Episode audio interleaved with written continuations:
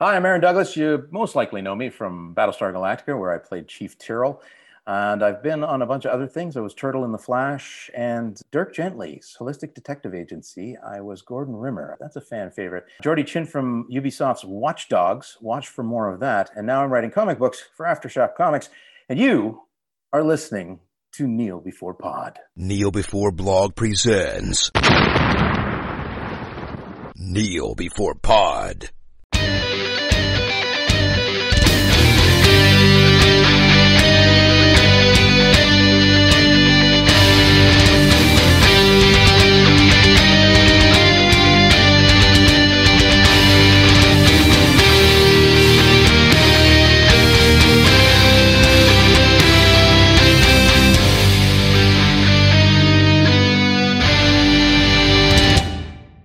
Hello and welcome to Kneel Before Pod, the podcast that gets invited to all the exclusive parties. Honest.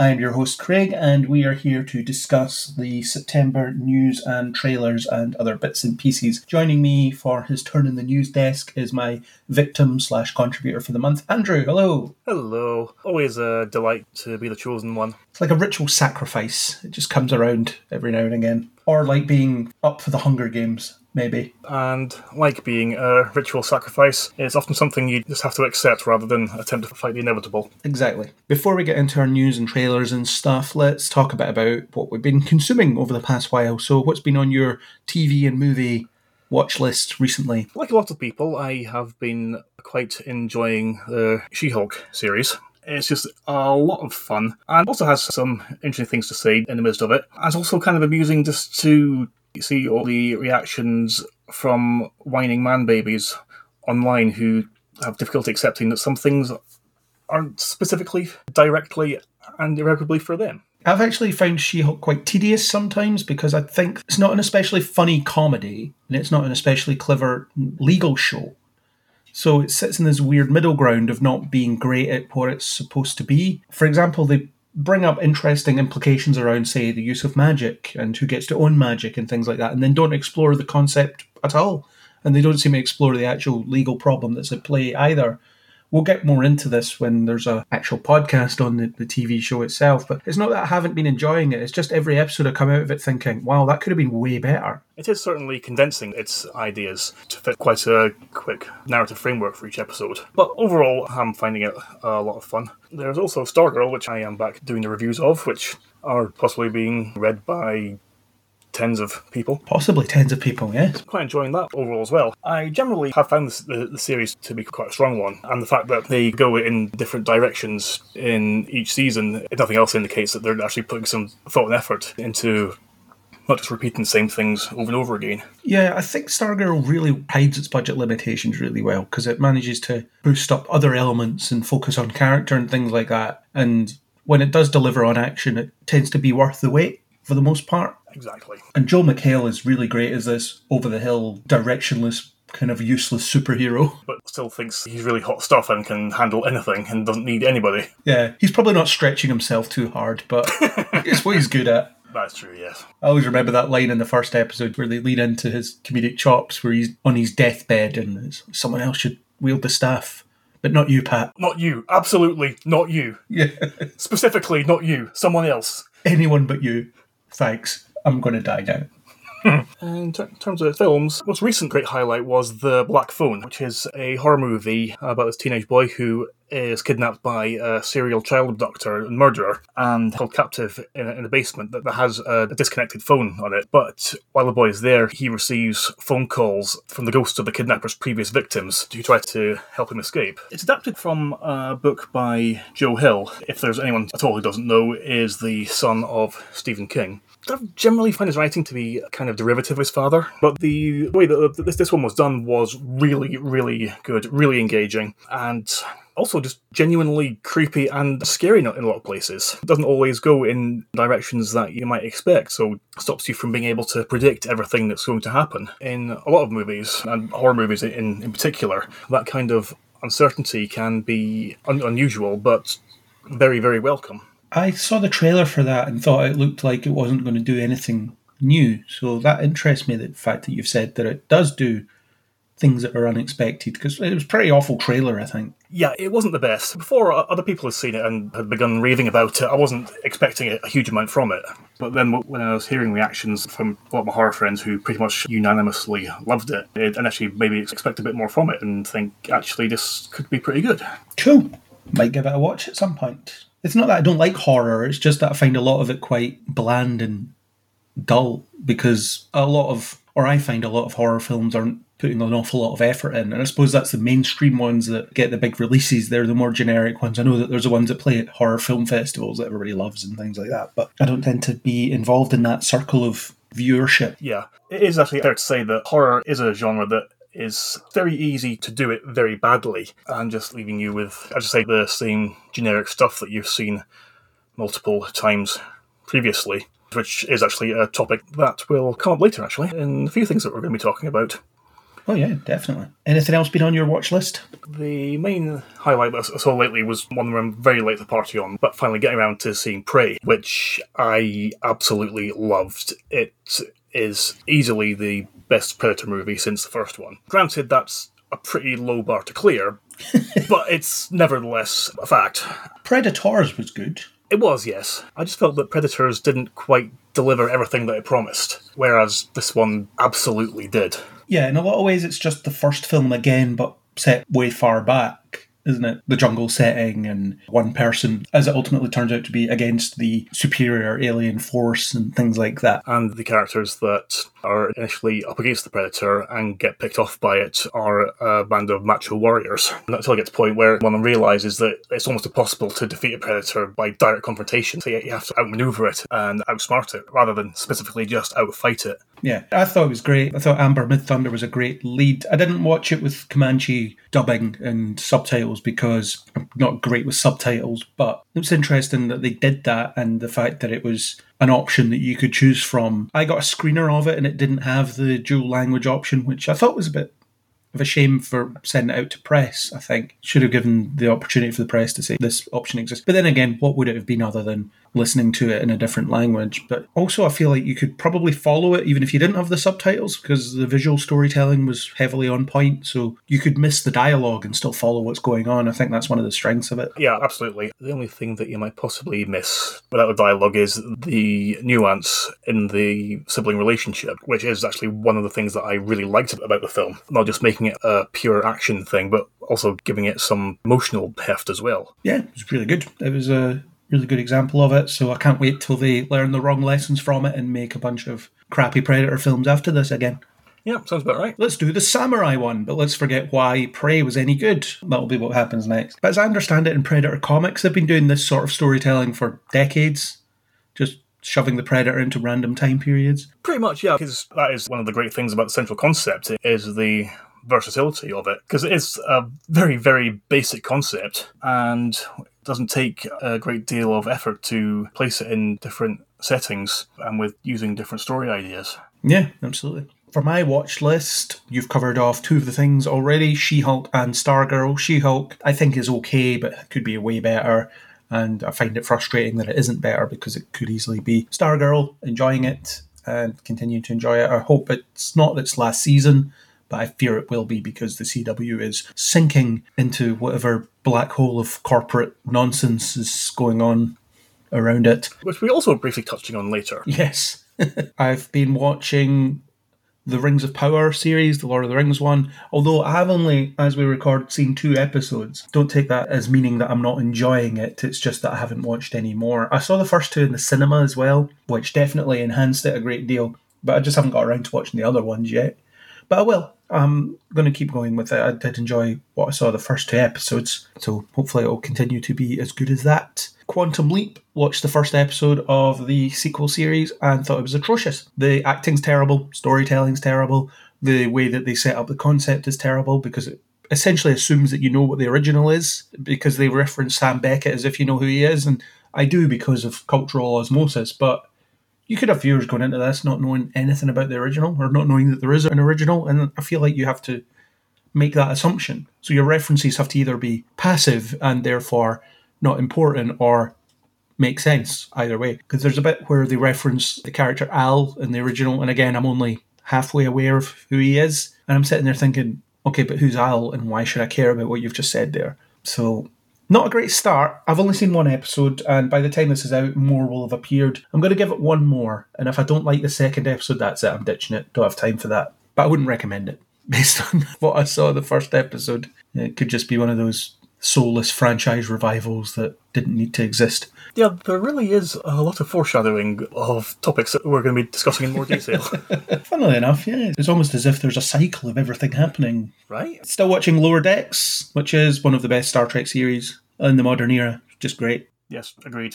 Love it. Funny, characters are good, respects the franchise. No notes, really. Love it, really enjoy it. I watched the first three episodes of Andor and actually really enjoyed it. I finally found a Star Wars series that I'm quite happy to watch. Hmm. It seems that when they're not throwing references to other things down your throat, that they can actually tell a story. And as I understand it, Tony Gilroy, who came in to do this show, he was the one that came in to punch up Rogue One when it was not clicking with people or whatever. And as I understand it, he isn't a Star Wars fan. So he just comes in and looks to tell a story, which is probably what the franchise really needs, to be honest. Yeah, I agree. Because far too much of the contemporary stuff that Disney is churning out for Star Wars, it's all grounded in nostalgia and almost the expectation of reusing the same characters over and over again and recycling the same story ideas ad nauseum. Yeah, and I imagine this one will get to referencing here and there because, well, the second season builds up to the events of Rogue One, so the Death Star will have to come up in conversation at some point. And as I understand it, Mon Mothma will turn up at some stage as well. Probably Jimmy Smits. I know his name's Bail Organa, but I just call him Jimmy Smits because why not? I imagine he'll probably turn up at some point because they have to because it's the rebellion. I'm okay with that. It makes sense. Yeah, but there's a big difference between going over a plotline that's an integral aspect of the story that you're telling and just making nerdy references to appease the demands of your stunted middle aged fanboy audience. Yeah, and it is doing one thing I really hoped it would do, leading into the grimness of being a freedom fighter in the Star Wars universe during the height of the Empire. As in, you have to make some pretty dodgy decisions and do some pretty awful stuff in the name of freedom. That's fine. I'm glad they did that because that was one of the things I liked in Rogue One that they actually only do once.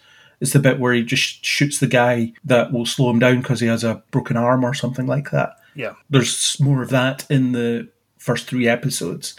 And it's easy to see why they released the first three episodes as they did because they just feel like one thing that was just arbitrarily cut into random segments. I imagine if they'd released just the first episode, people might have thought this is dull. In a way, that's a problem because have people forgotten how to do episodic storytelling?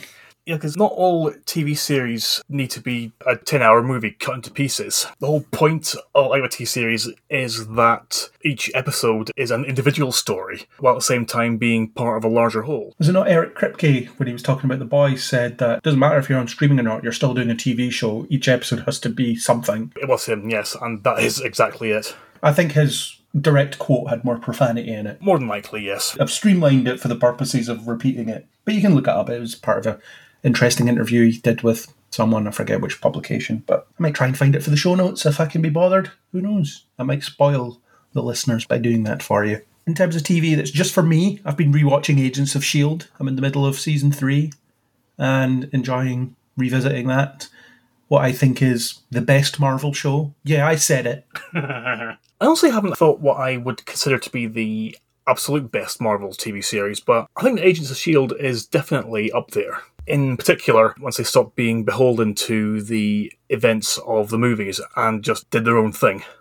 Yeah, it could have gone two ways. They could have been intrinsically tied with the movies, in which case would have made it essential viewing, which is what they sold the show as. But then they weren't given enough information in order to properly do that. And there wasn't any promise of anything they set up in the show paying off in the films either, which means that before they cut the cord, really, you're supposed to believe that there's Inhumans running around hmm. while like Age of Ultron's taking place and things like that. Yeah, it doesn't quite add up. And in the beginning, it was absolutely intended as a companion piece to the movies, but then after they were completely blindsided by the, the Winter Soldier, with its central concept, for its very inception, S.H.I.E.L.D. had been basically infiltrated by a 60 year old Nazi death cult. Suddenly, nothing that they'd been doing worked anymore. Sometimes I miss the days of them being this monolithic, heavily funded organisation that could do whatever. But I also like the direction they took it in, and I think they picked up the pieces from essentially having their show torn out from under them halfway through the first season. Yeah, they did a pretty admirable job in salvaging it. Yeah. In terms of films, you've already talked about Prey, so no need to bring that up again. A couple of these are things I forgot to talk about last month, so I'm just kind of throwing them in here. Luck, the Apple TV Plus animated film about luck coming from a magical place. It was pretty good. As I understand it, it was made by people that used to work for Pixar, and there's some questionable people involved in it as well. John Lasseter. Yeah, that's it. But I'm always one to separate art from artist, and I didn't know about that until after I watched the film and his name showed up in the credit. ah, right, yeah. But it wouldn't stop me watching it in the first place. Hang me from the cross for that if you want, but that's just the way I look at media. I don't worry too much about who made it because they're not the only person who made it. Other people also did. That is very true. Possibly a bit too long a conversation to get into for just a quick recap of viewing, I think. Yes. But I thought the film was good. It's probably not up there with Pixar standards, but it was pretty close, and I would recommend giving it a watch. Another animated film I watched was DC's League of Super Pets, which is one of the DC animated films, and it got a cinema release because The Rock is in it, hmm. and no other reason probably. But it was good. It was really fun take on superheroes, but with animals. They had fun making fun of certain things about the DC universe that we all know about. Keanu Reeves voicing Batman was great. It's not something you'd want him to play for a long period of time, but as a one shot joke, he was pretty funny. A lot of fun. It's just a really good superhero story.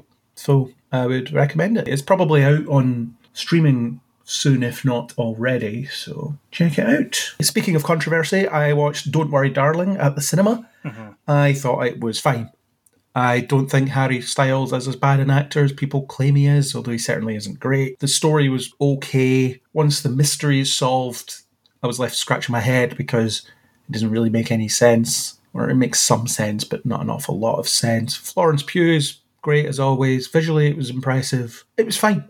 And I don't really know much about the controversy surrounding it because that's all just Twitter memes and things like that, things I don't get involved in. So don't ask me about what I think of the, I guess, infighting that I suppose was happening as a result of it because I don't know and frankly I don't care. So there we go. I watched the film and thought it was fine. I'm sure you're more exposed to everything that went on surrounding the film than I was. I have been, yeah, but even when you actually know it all, it's actually not especially interesting. And it might be a bit, a bit reductive to say, but I don't think the controversy would have been quite as pronounced if everything were exactly the same, but the director in question was not a woman. Yeah, and I think that's a shame that that sprung up because then the conversation becomes about that, rather than the film. And it's hard enough for female directors to be recognized for just their work as it is.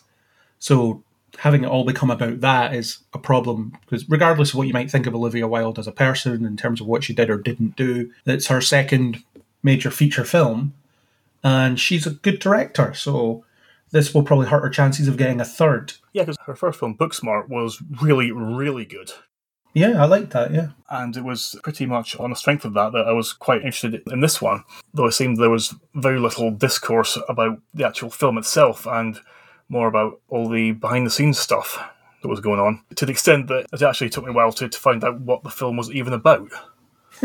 because I had heard about all this controversy before I knew anything about the film itself, which is a ridiculous situation to find yourself in, but is also a stark indicator of just how prevalent people constantly vomiting their opinions on social media is. Yeah, whereas I went into it having only really seen the trailers and then having been made aware of the surrounding stuff by other people rather than me being exposed to it myself. So I went in having seen a couple of trailers that I thought were interesting and then that was it. I suppose I was on the opposite end of that marketing scale in that way. I think it's also possibly a result of wisely not spending much time on Twitter. I will die on that hill. Don't do it.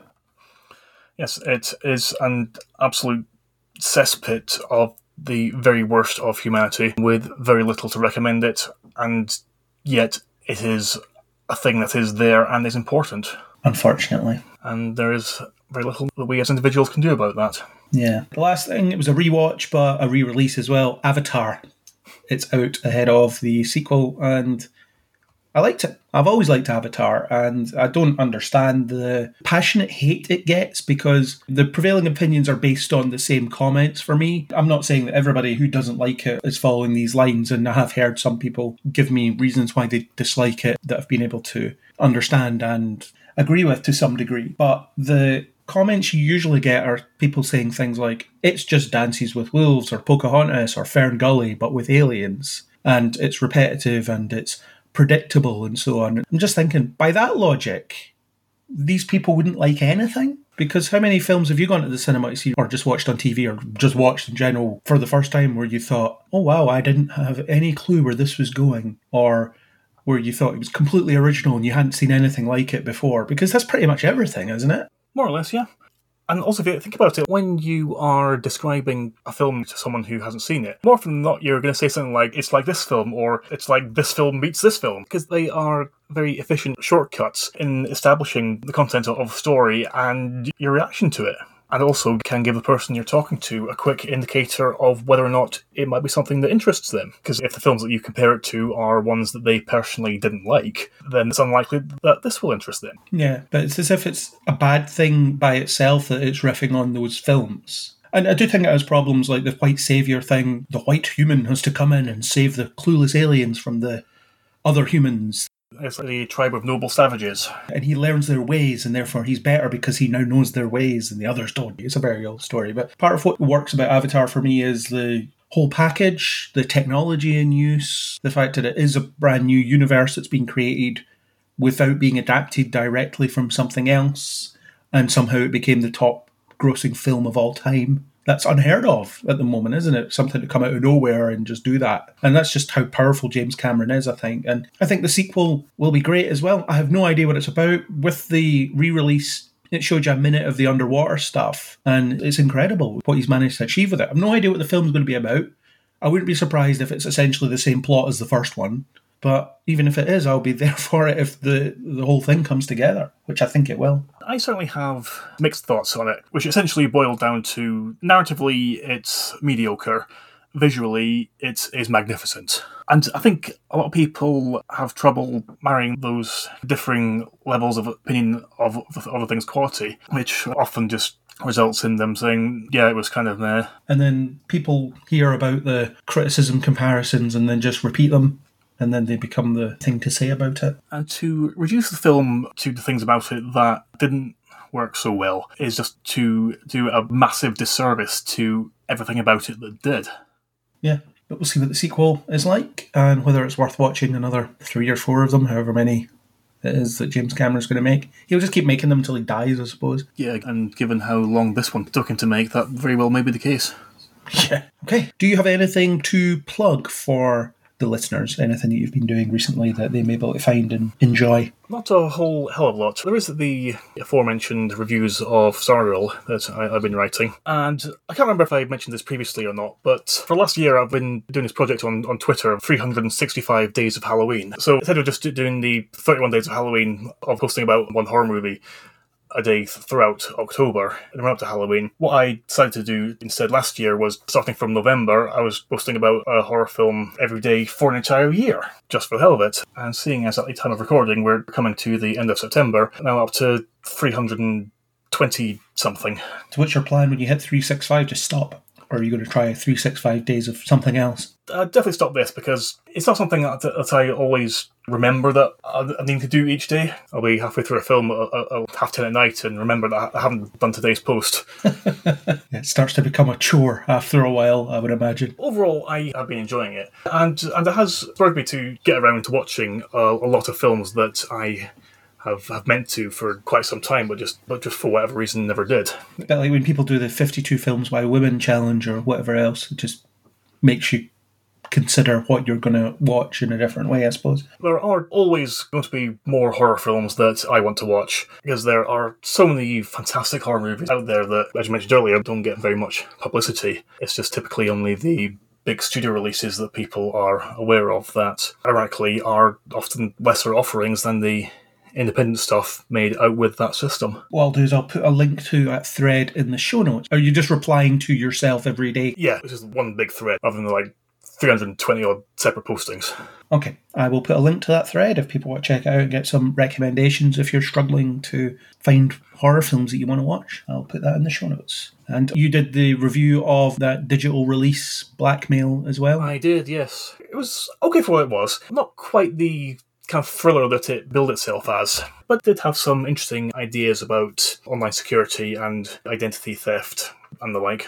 All the buzz phrases, all the buzz terms. Yeah. My plugs are just the usual stuff. A lot of the things I've referred to previously, they're reviews of She Hulk, and that's it. For hmm. TV at the moment on the website, I reviewed Prey and Luck, Super Pets. I'm not going to bother reviewing Don't Worry Darling because I just can't be bothered. I don't think I've got an awful lot to say about it, so I'm just not going to. I'm not going to join the discourse, so to speak. Not that anybody would notice if I even did. Over on the We Made This Podcast Network, I'm currently helping out with the Animate Star Trek podcast, where I'm hosting some episodes talking about Lower Decks, and I will probably be picking it up when Prodigy comes back in October as well. So you'll be able to hear me periodically cropping up there. That's my plugs.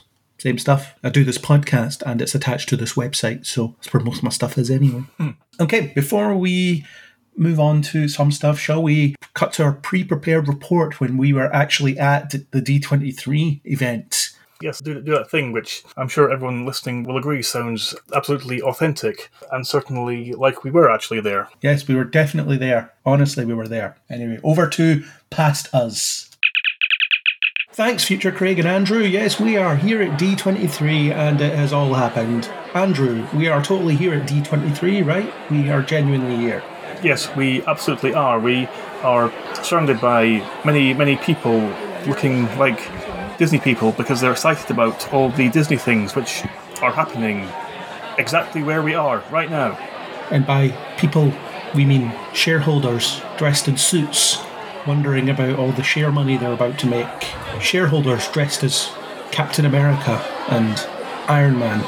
Can you imagine? I couldn't until I arrived here where we are, and totally not anywhere else, and it's quite a sight to behold. Well, let us find a quiet area so we can discuss all of the stuff that came out. Okay, we are now in a quiet area of this place that we totally are and aren't pretending that we are because it's an audio medium. So let's talk about some stuff that happened. We'll start with the more generic teasers, as in stuff that ain't connected to the Marvel Universe. I guess everything comes under two banners at Disney now. Well, three banners, I suppose. You've got Marvel, Star Wars, and everything that isn't Marvel or Star Wars. Sounds pretty comprehensive to me. But we have some Star Wars stuff in here because there's not enough to give it its own heading for organizational purposes. But anyway, let's start with The Little Mermaid. We got a teaser for that. What did you think of the teaser for that? To be honest, I was kind of underwhelmed by it. The way that the undersea environment has been animated doesn't really look especially appealing because it just kind of looks really flat and colourless and just drained of life, which I would think is the opposite of what it's supposed to be. It'd be bright and vibrant, just expressing like the majestic beauty of the ocean, but it just kind of doesn't. I think they went down the same route they did with The Lion King with photorealism rather than some kind of magical, otherworldly type looks. And I think it definitely looks photorealistic. It looks great, but yeah, it does lack that sparkle, I suppose, that the original had. Yeah. The problem with photoreal animation is yes, the animated things look like what they are, but they don't really make for very compelling viewing because they're just things that are there. Yeah, but Halle Bailey is the actress's name. She has a nice voice. She does, yes. And one thing I did really enjoy was uh, after that trailer came online, there were dozens and dozens of videos appearing on Twitter and TikTok and the like of these little black girls just looking absolutely joyfully ecstatic, actually seeing someone as a princess who's like them. It made them all so happy and it was joyful to watch. And then a bunch of middle aged men complaining about it, of course. Yes, because all these white middle aged men are very, very protective of a story aimed at a demographic of little girls. It's very, very important that a new version of a film released 30 odd years ago exactly how it did then, which includes a mythical race of mer people all having the same human ethnicity, because that's realism. I don't think she's really a mermaid either. Should someone tell them that? Yeah, and there's also the factor that if they really cared about true fidelity to the story of Little Mermaid, then they would be upset that she that she wasn't this terrifying oceanic siren tearing out people's hearts to eat, and who eventually is transformed into sea foam and washed away on the waves. They're not a version of it where she commits suicide as well. She jumps off a rock or something. Is that the same one? Yep, that's how it works. That's how the story went, but that isn't important because it doesn't actually address matters of race. No, I'm sure this will be fine. I imagine comparisons to Avatar The Way of Water will inevitably come in because that will be out at Christmas and then this will be out next year, and people will inevitably draw a comparison between the two. Undoubtedly. Even though the Avatar sequels are now becoming a thing, I still completely forget that they're going to exist until someone actually mentions them. Yeah, but what will happen is you'll watch the Avatar sequel at Christmas and you'll be like, wow, that was one of the best things I've ever seen. Absolutely. Apparently, that happened at D23 as well. They gave 3D glasses to people in the audience. They showed them 10 minutes of footage or something like that. And it was just resoundingly positive afterwards, which is after years of, why are they making these? They're never going to be popular. We don't need them. And then suddenly James Cameron works his magic and everyone's like, okay, give me all of these right now because this looks incredible. So, yeah, I'm pretty sure Avatar The Way of Water is going to be a massive hit. I don't think you should bet against James Cameron. I've said it before. Yeah, it's pretty much given to failure. Yeah. Anyway, that is The Little Mermaid and Avatar Way of Water. A bit of a bonus there. Not much more to say about The Little Mermaid. It's just this quick tease of the visual style and the music, and that's about it. I imagine they won't do the Aquaman problem of when she goes on the surface, as in, in Aquaman, whenever people that live underwater go on the surface, it just looks like their hair is all wet and slimy and disgusting. I imagine they'll not do that for this. Yeah, I imagine it will feel beautiful and colourful and majestic. Yes. It just looks like Jason Momoa or Amber Heard had been caught in the rain whenever they went onto the surface, which is realistic but not very visually interesting. Yes, though if you were to ask Jana her opinion, she would have absolutely no qualms at all about constantly watching Jason Momoa uh, as he looks like he's just been caught in the rain. I imagine not, but family podcast, let's not go into that. Yes, indeed. Okay, let's move on. A trailer for Hocus Pocus 2 appeared. I don't remember the original that well, although I have seen it. The modern day setting, I feel like it's already going to annoy me because they're going to do all those kinds of jokes.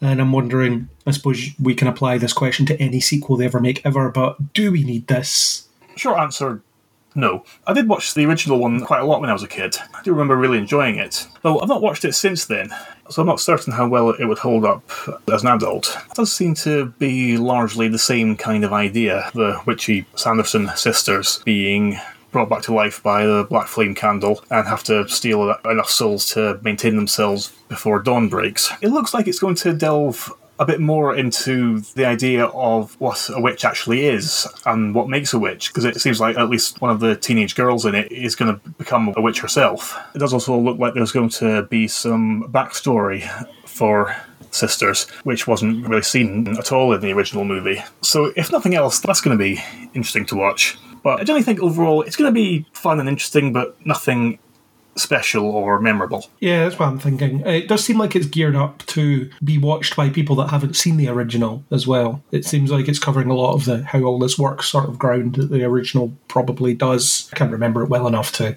explicitly comment on that. I think that kind of thing is necessary for any kind of legacy sequel because after a certain amount of time, it isn't reasonable to assume that the people watching this film will have also seen the original. Which is fair. We'll see how it pans out, I suppose. Speaking of things we probably don't need, the Santa Clauses. This is the fourth project from this franchise. This is a return to that world that Tim Allen started with the Santa Clause, which I actually think is a pretty good film.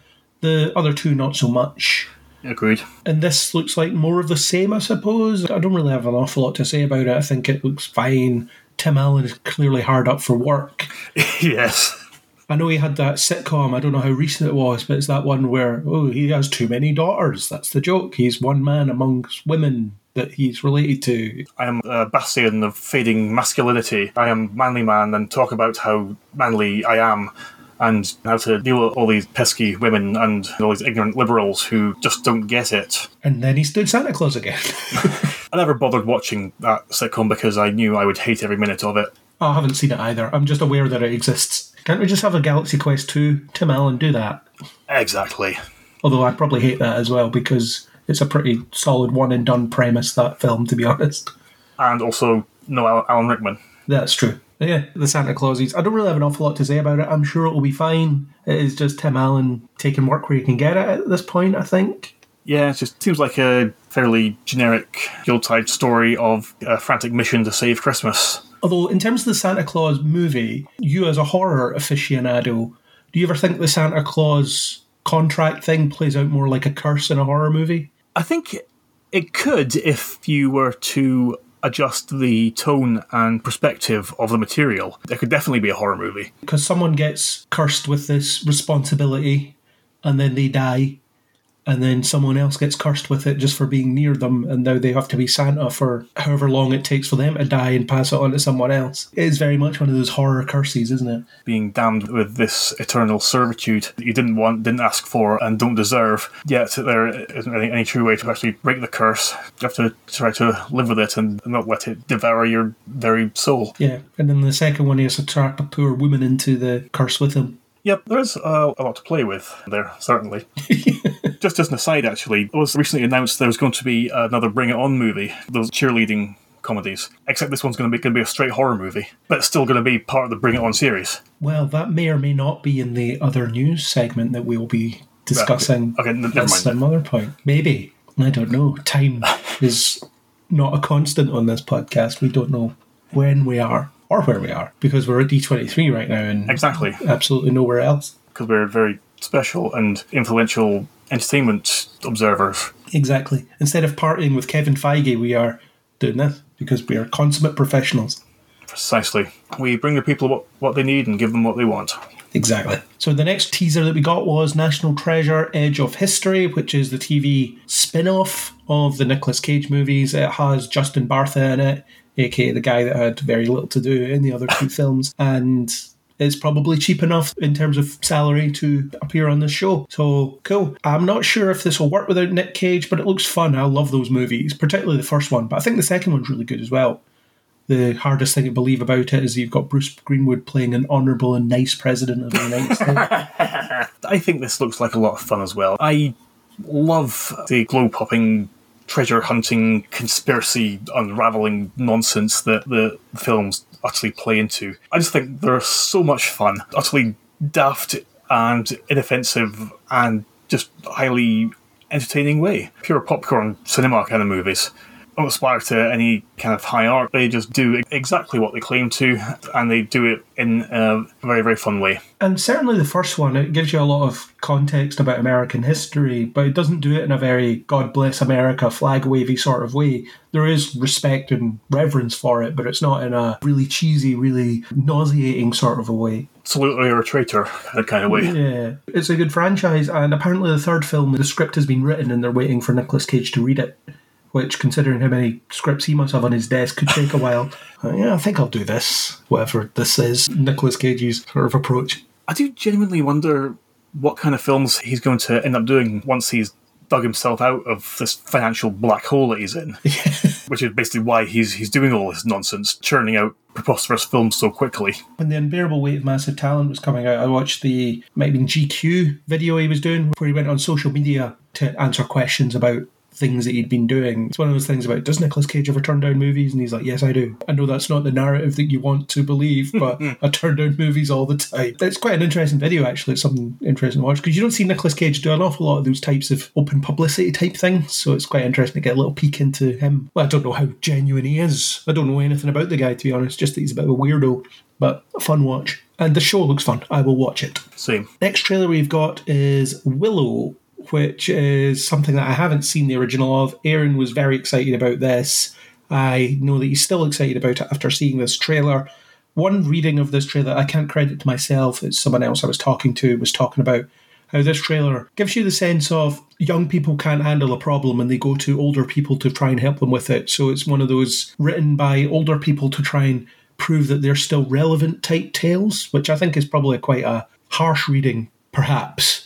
But it's definitely in there. We need your help. We hear you used to be a great wizard and things. Can you help us? And then Willow is like, Yeah, sure. I think that is a little cynical interpretation, and coming from me, that's actually saying quite a lot. I think my perception might be partially clouded by the fact that, like Hocus Pocus, Willow is a film I watched repeatedly as a kid because I absolutely loved it. It's just a classic family friendly fantasy adventure kind of thing with a whole bunch of ideas smashed together that somehow work.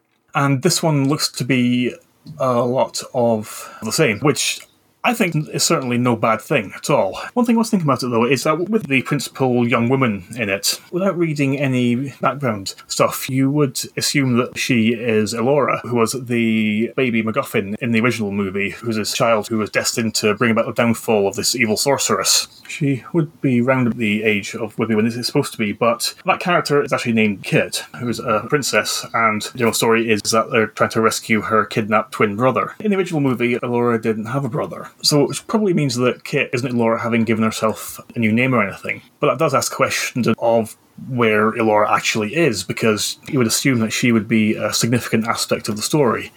But there isn't actually any mention of her at all, which just has me intrigued. It's a bit of a Force Awakens vibe I got from the trailer as well, as in new characters who are fans of the old characters getting involved in a story with those old characters. Yes, because apparently um, in the intervening decades, these old characters never actually met anyone new.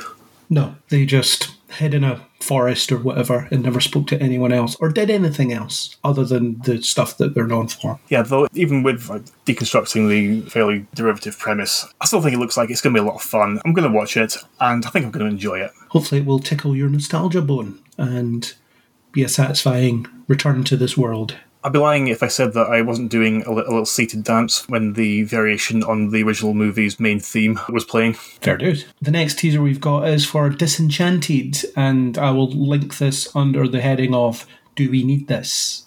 Which you could say about everything that we're talking about today, but also, do we need this? I only saw Enchanted once, and I wasn't huge on it, and this looks like more of the same, which probably means that it won't be for me. It's one of those weird things that Amy Adams does as an actress, where she occasionally just pick a project that's just nuts. When you saw her in The Muppets, for example. Exactly. I was just going to What say, you- yeah, what are you doing here? just because I felt like it. Because I'm Amy Adams and can do whatever I want, and I want to do this. Because at, my heart, I am chaotic, and you can't do anything about that. Yeah, or they offered me how much money? Perhaps is also another justification. That's probably a large factor, yes. Yeah, but this uh, it looks like I'm not going to be engaging with it because I didn't engage with the original, and this looks like just that again. I thought the original was an interesting idea, trying to transport the notion of fairy tale tropes into the real world and seeing how well or otherwise they hold up. It's probably going to address the notion of happy endings, which, as we all know, are a tradition in fairy tales of the good guys ultimately living happily ever after. And that idea is often countered with the simple observation that there are no happy endings in real life. But I think another way to look at it is that is true, but also because in life there aren't any real endings full stop. Life is something that goes on and it progresses and it develops. And I think it's that idea that this film is going to at least partially address. As I think Giselle is, is going to realise that life isn't this ceaseless barrage of happiness and eternal bliss. That's something that you need to work at. And by wishing them all into this fairy tale reality, it's just going to emphasise to her just how artificial it is. And of course, there's no ending in stories either because they always want franchise potential, so we always have to be perpetually in the middle of something. Also true, yes. So Enchanted slash Disenchanted is part of that problem now, isn't it? Where it can't just be one story that ended. It's now a continuing franchise of storytelling. Pretty much, yeah. Kind of depressing when you think about it like that. We do often say on this podcast, oh, nothing ever finishes anymore because they're bringing everything back. Exactly. You can't just have just a single self-contained story. It has to be the start of something. Or you can't have said goodbye to something that you used to watch like 20 years ago. Now you have to watch it come back and be ruined by people that don't understand why you liked it 20 years ago. Yeah, because they look at it with a contemporary perspective and just think, this is garbage. What is good about this? Why did you like this? What's wrong with you? How depressing. The next thing is a quick tease for Percy Jackson and the Olympians. It's not much to go on, but it does look far less cartoony than the films that were released that I haven't actually seen, but I know from the trailers the live action elements interacting with the computer generated elements wasn't seamless. Let's put it that way. Yes, and even the film's stars have actually now freely admitted that they generally weren't that good. But this also brings up an interesting variation on the question of do we really need this? Because in this instance, I would actually argue yes, because the two movies that got made, as I mentioned, weren't very good because they just quite badly mishandled the ideas in the books and just edited and condensed them into something very, very generic. That's partially going to be to do with the time restraint of telling the story over the course of a single film, rather than, in, in this case, of a full TV series of probably 10 episodes, I would imagine. Somewhere around there, probably, yeah. So it's going to have a, a lot more time to get into, into the nuances of the story and the characters and make them a lot more interesting. And also, actually, going to be having the characters the ages that they, they actually are in the books rather than they were in the films. Because at the start of the books, the characters are all 12, whereas in the film, I think they were 16, which meant they could cast 22 year olds pretending to be 16. That kind of thing really wouldn't work for kids that young. And as each of the books takes place over summer of, of a successive year in, in each book, then that will allow the kids to grow up at the same rate that the characters do, in the same way that the Harry Potter kids did. And it's from that relatively rare school of rebooting or remaking where it is taking something that didn't quite work before and having another go at it. Other examples of that are his Dark Materials and Shadowhunters. Shadowhunters, which is a show that I watched two episodes of and thought, this ain't for me, but it's a lot better than the film, I imagine, which is something I also didn't see. Yes, on both counts. And then his Dark Materials was way better than the film. Hell yeah. Though, of course, having a second crack at something doesn't always work, as we saw with Dark Phoenix. Yeah, it's not going to necessarily be better, but also it's worth having another go at because you didn't do it or someone else didn't do it quite as well the first time. I know that there's another crack at Eragon coming up at some point because the original film wasn't the best. Yeah, the film was terrible, but the books are terrible as well. Okay, so that's a great starting point. Yeah, so I'm really not holding my breath for that one. Yeah, we'll see. That's beside the point. Yeah. The next thing we got is a teaser for Tales of the Jedi, which is a series of shorts telling the stories of different people. Dooku when he was Qui Gon's master and so forth. We've got baby Ahsoka there. We've got Yaddle doing some lightsaber stuff. This is really cool. It's from the Clone Wars Rebels Bad Batch team, so I'm all for it. Yeah, I'm really looking forward to this because I really like all the expansive stuff that, that they're doing with Star Wars now. Basically, on the simple notion that not everything that happens in an entire galaxy needs to revolve around three generations of one family. Even though these events and these shorts are kind of revolving around the generations of that family. Well, the characters involved are, yes, but these stories aren't. Except maybe the Ahsoka one. Yes, but it's about her, not about Anakin. Yeah. The thing that stood out to me about the Ahsoka one is she's getting taught that move that saves her life in the Clone Wars finale. I noticed that, yes, which is just really showing that they're, they're paying attention and wanting to actually have consistency in their storytelling. Yeah, it's confusing to me why there is an Ahsoka short though, considering how much coverage she got in the Clone Wars show. It feels like you could do a short about other people because we've had a lot of Ahsoka at that period in her life. That is true, yeah. Though I am slightly biased because I absolutely love Ahsoka. I think she's fantastic, and I will gladly watch absolutely anything that she appears in. And I am also quite glad that we've got Ashley Eckstein back voicing Ahsoka. Yeah, it seems like anytime she's animated, she'll do the voice. I still haven't gotten over the fact that she's not also playing live action Ahsoka. It just really bugs me because she's such an integral aspect of the character. Then not having her performing as her, it just seems to do a massive disservice. Yeah, it'd be interesting to see young Dooku with his Padawan Qui Gon and whatever Yaddle's doing. It's the first canon story involving that character that I'm aware of. Yeah, I, I certainly can't think of any. Fans of the expanded universe as was, or the expanded universe as it is now, will be able to correct me. There's probably been comics about Yaddle and stuff like that that I haven't had access to, but certainly in terms of moving media, I suppose that's the only thing they've ever done. Yeah, certainly. So that's not far away actually. It's in October, end of October. Those appear, so that'll be fun. I'll give them a watch. The last non Marvel teaser thing we had, certainly visual teaser, was The Mandalorian Season 3. I haven't even watched this teaser because I have no interest in watching it. So I will let you tell me your opinion because I'm not going to watch it. It didn't really tell us much. It was more just a mood setting kind of thing rather than giving it any specific information. Though it does seem to f- focus less on the Western themed aspects of, of the first two seasons and more of a sci fi kind of thing, like much of the rest of Star Wars. And also have Mandalorian back with Baby Yoda or Grogu. Which might confuse some people because at the end of the second season, Baby Yoda left with Luke Skywalker to become a Jedi, but then in the Book of Boba Fett, they end up back together. So, if for people who didn't bother watching the Book of, Book of Boba Fett, they might be a bit confused as to why Mandalorian and Baby Yoda are together again. But anyway, it doesn't really matter that much because their dynamic is really the heart of the show. As he's still this adorable, fuzzy green blob who's curious and excited about everything. And there is something that wasn't specifically but I think we'll come into it, will be having Bo Katan trying to hunt the Mandalorian down because he ended up as the owner of the Dark Saber after defeating Moff Gideon, which is exactly what Bo Katan wanted for herself because the wielder of the Dark Saber is the de facto ruler of Mandalore. But due to tradition, the weapon can't just be passed on, it, it needs to be won in a fight, which I think will happen at some point during the series. And anybody hoping to see Kylo Ren brutally murder Grogu probably isn't going to get their wish. Exactly. I think that might partially be why they backtracked on, on where they were going with that. Because there really wasn't any other eventual fate that could have befallen him if he stayed on that track. Yeah, definitely. Okay, that's out of the teasers for non specific franchise stuff other than Star Wars. Let us go to news about non specific franchise stuff other than Star Wars, which we have something in here for as well. well, let's start with Inside Out is getting a sequel.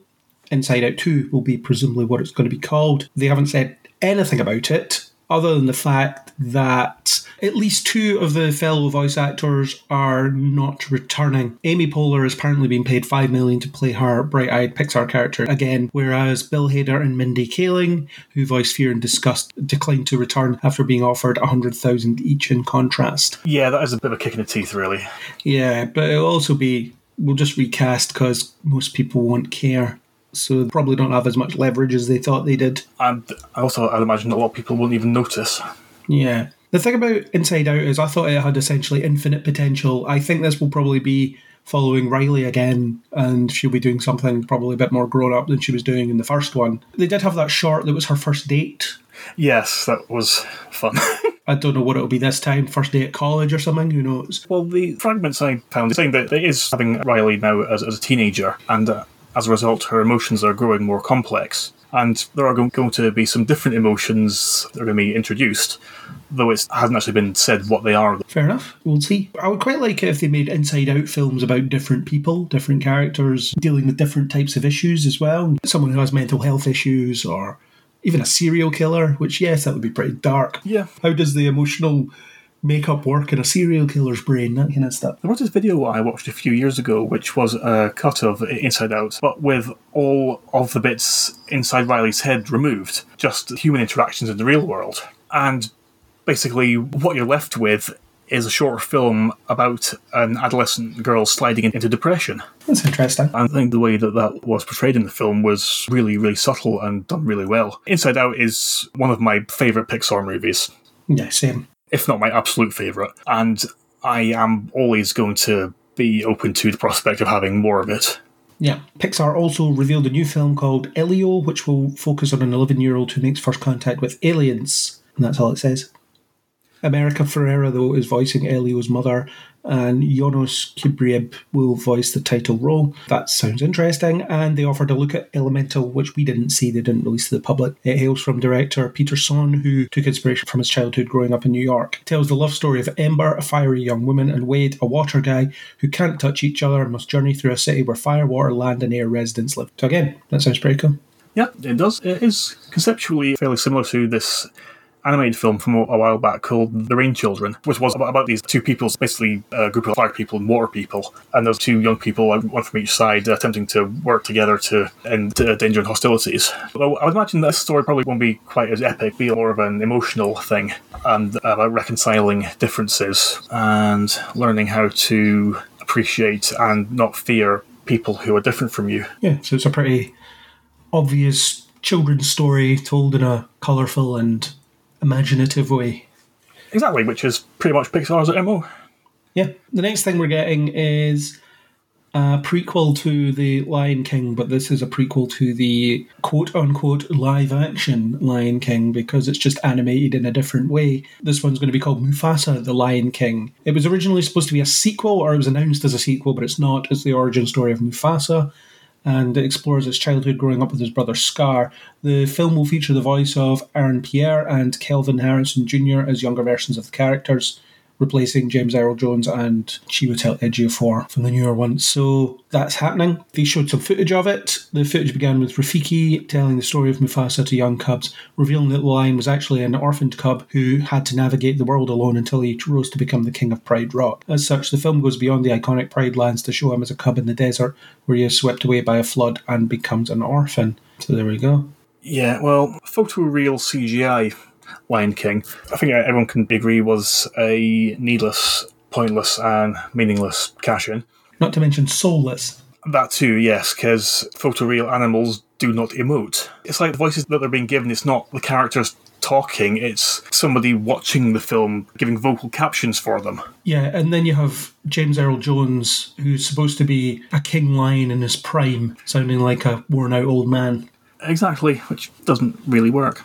No. So we've already had one film that didn't really have any reason to exist, and now we have an unnecessary and unasked for prequel to it, whose purpose is even more dubious. I think that just going by the brief synopsis, I would imagine the story is going to have themes of the notion of nobility and worthiness as a ruler being something that comes from your strength of character rather than some innate trait that you were born with. Yeah, and it's Barry Jenkins directing it, and he has acclaim for doing things like Moonlight and If Beale Street Could Talk. So could be good. At least it's not just copying the thing that they've made before. So it has potential in that way. Yeah, I'm just a bit, a bit skeptical of the very viability of this entire film's existence. No, that's completely fair. Let us move on to Star Wars again. Star Wars Young Jedi Adventures has some casting and an announcement because I'd never heard of this before. Jamal Avery Jr. and Emma Berman have been tapped to lead the cast of Star Wars Young Jedi Adventures, a full length animated Star Wars series for preschoolers. It's slated for premiere in 2023 on Disney Junior and Disney Plus. The castings were announced at D23. Set during the High Republic era, Young Jedi Adventures follows a group of younglings as they embark on missions and ultimately learn the valuable skills needed to become Jedi compassion, self discipline, teamwork, patience, and friendship. Avery plays Kai Brightstar, a Jedi youngling who, I hate saying that word, It's so stupid. it is, it really is. Who hopes to follow in the footsteps of the great Master Yoda and become a Jedi Knight. He teams with pilot Nash Durango on adventures across the galaxy. So, Jedi, but for preschoolers, which probably means that it will be not for us to watch as such, but who knows, it might have stuff in there for older viewers, maybe not. But also, considering how questionable I find the Jedi in terms of their practices. These children learning about, yes, attachment, get rid of that. Don't be afraid of anything. Don't be upset. Don't be angry. Any of these emotions that are common to you at this stage of your development, ignore them. They're not important. Just Jedi all the time. I would imagine that given the target audience of this series, I think the less salubrious aspects of Jedi indoctrination are going to be quietly skipped over, and it's going to focus more on short and simple tales teaching little kids about positive virtues. None of these young kids crying because they've been ripped from their parents a couple of years ago. No, I'd be quite quite surprised if it, if it went there, to be honest. Yeah. They have a deep and meaningful, introspective conversation about, do you remember your mother? No. Do you? No. As well, I imagine that will come up in the sequel series, Star Wars. Adolescent Jedi Adventures. Jedi going through puberty. Now, there's something you want to see. there's pictures of all the kids. Two of them look human. One's purple. One's a little bear creature. And one looks like Yoda. Then there's a little droid with big feet. I thought that was supposed to be Yoda. Well, maybe it is. I thought it was just a young kid that looked like Yoda. Maybe. I didn't look at the picture that closely, to be honest. It definitely doesn't look like it's Yoda. Does it not have a cane? Yeah. I don't know. Ah, who knows? We'll find out. Well, I might not because I won't be watching this most likely. You can read about it. Yes, I'm just watching a show that's made for preschoolers and complaining about how it's not deep and meaningful enough. On to something that is possibly flogging a dead horse. We have another adaptation of Peter Pan. This one taking the Superman and Lois route of Peter Pan and Wendy. is the title, and the headline on Variety says Peter Pan and Wendy footage debuts at D23. Wendy and Peter are equals because we all need to know that right now. We need to make sure we know that because the title doesn't give that away. The film's cast includes Ever Anderson as Wendy, Jude Law as Captain Hook, and Alyssa Waponotok. That is a butchered pronunciation, as is keeping with me, as Tiger Lily. It's been really amazing to be able to play Wendy. Anderson said Wendy and Peter are equals in this film. I don't care. The footage showcases the first looks at the classic characters in a grittier, oh god, more realistic take on what we've seen before, starring Alexander Molony and Ever as the titular characters. Tinkerbell's played by black actress Yara Shahidi. And also having Tiger Lily played by actual Indigenous actor. Yes, instead of Rooney Mara. God, that was embarrassing. Yeah, I quite like that film actually. Pan. I thought it was okay. That was the Hugh Jackman one, right? Where they're dancing to Nirvana on the ship's deck. Yeah, despite the fact that they were whisked away in the decades before the Nirvana would have wrote that song. That doesn't matter though. No, why should it? It doesn't say anything about what the footage was, but sure, it's another go at this. Why not? Keep at it. Sure, fine, whatever. I wonder if this means they're doing this instead of a live action remake of the original Disney film. Possibly. I don't know. Because you would have to completely change that film anyway, because it is offensive. That is very true, yeah. They could be doing this instead of that, which really works for me because I quite like it if they maybe flip the script on some things that are familiar and, and have a go that way. That way you get films like Maleficent, which are way better than they have any right to be sometimes. Maleficent was more telling the same story from an alternate perspective. But it also changed who Maleficent was and made her sympathetic. I think it started life as being that, but they turned it into something completely different. Yeah, I will agree that acknowledging the aspects of Peter Pan that are painfully and offensively dated is certainly a good thing. Better to start again than just try to work around it. But I just can't muster any enthusiasm for this at all. Fair enough. We'll see what happens when we actually see some footage from it. Yeah, you never know. It might be amazing. Yeah.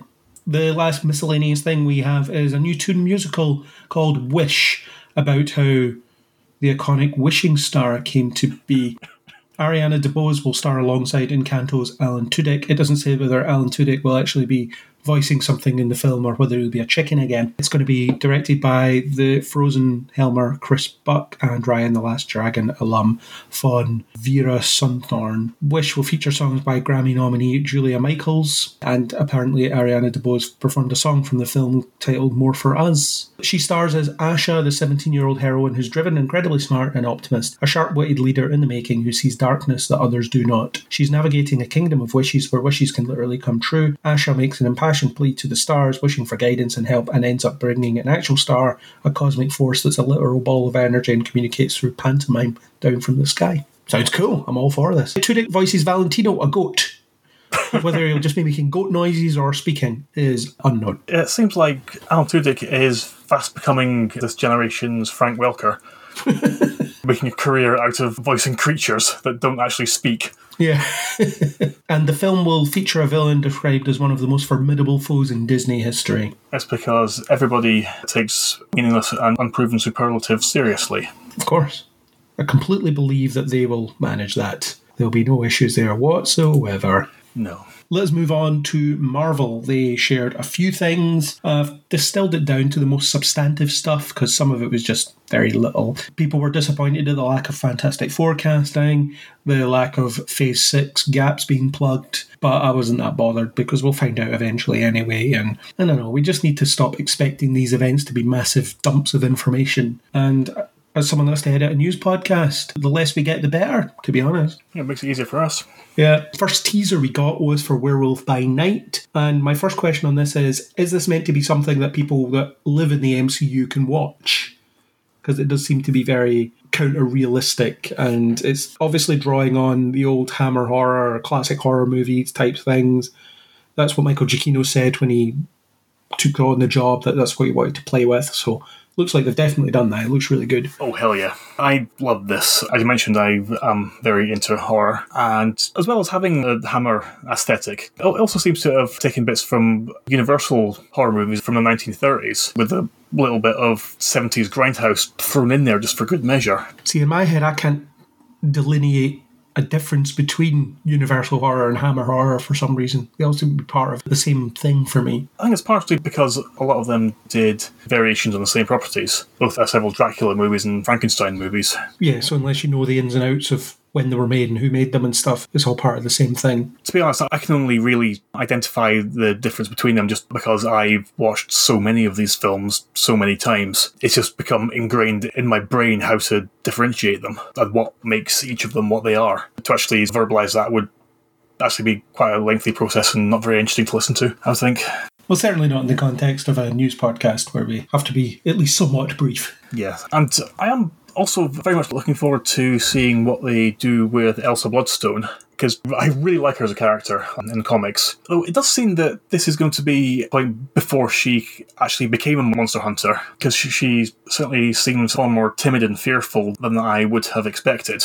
So I suspect what's going to happen is that this encounter with the werewolf, with the hilarious name of Jack Russell, is going to be what spurs her to become a monster hunter like her father was. That's just wild speculation. Also, a very brief shot, but certainly identifiable, was Man Thing. I spotted that, yeah, I've got that in my notes. Which is a choice, certainly. I suspect that Man Thing is going to be a creature that this band of monster hunters are coming together to hunt initially.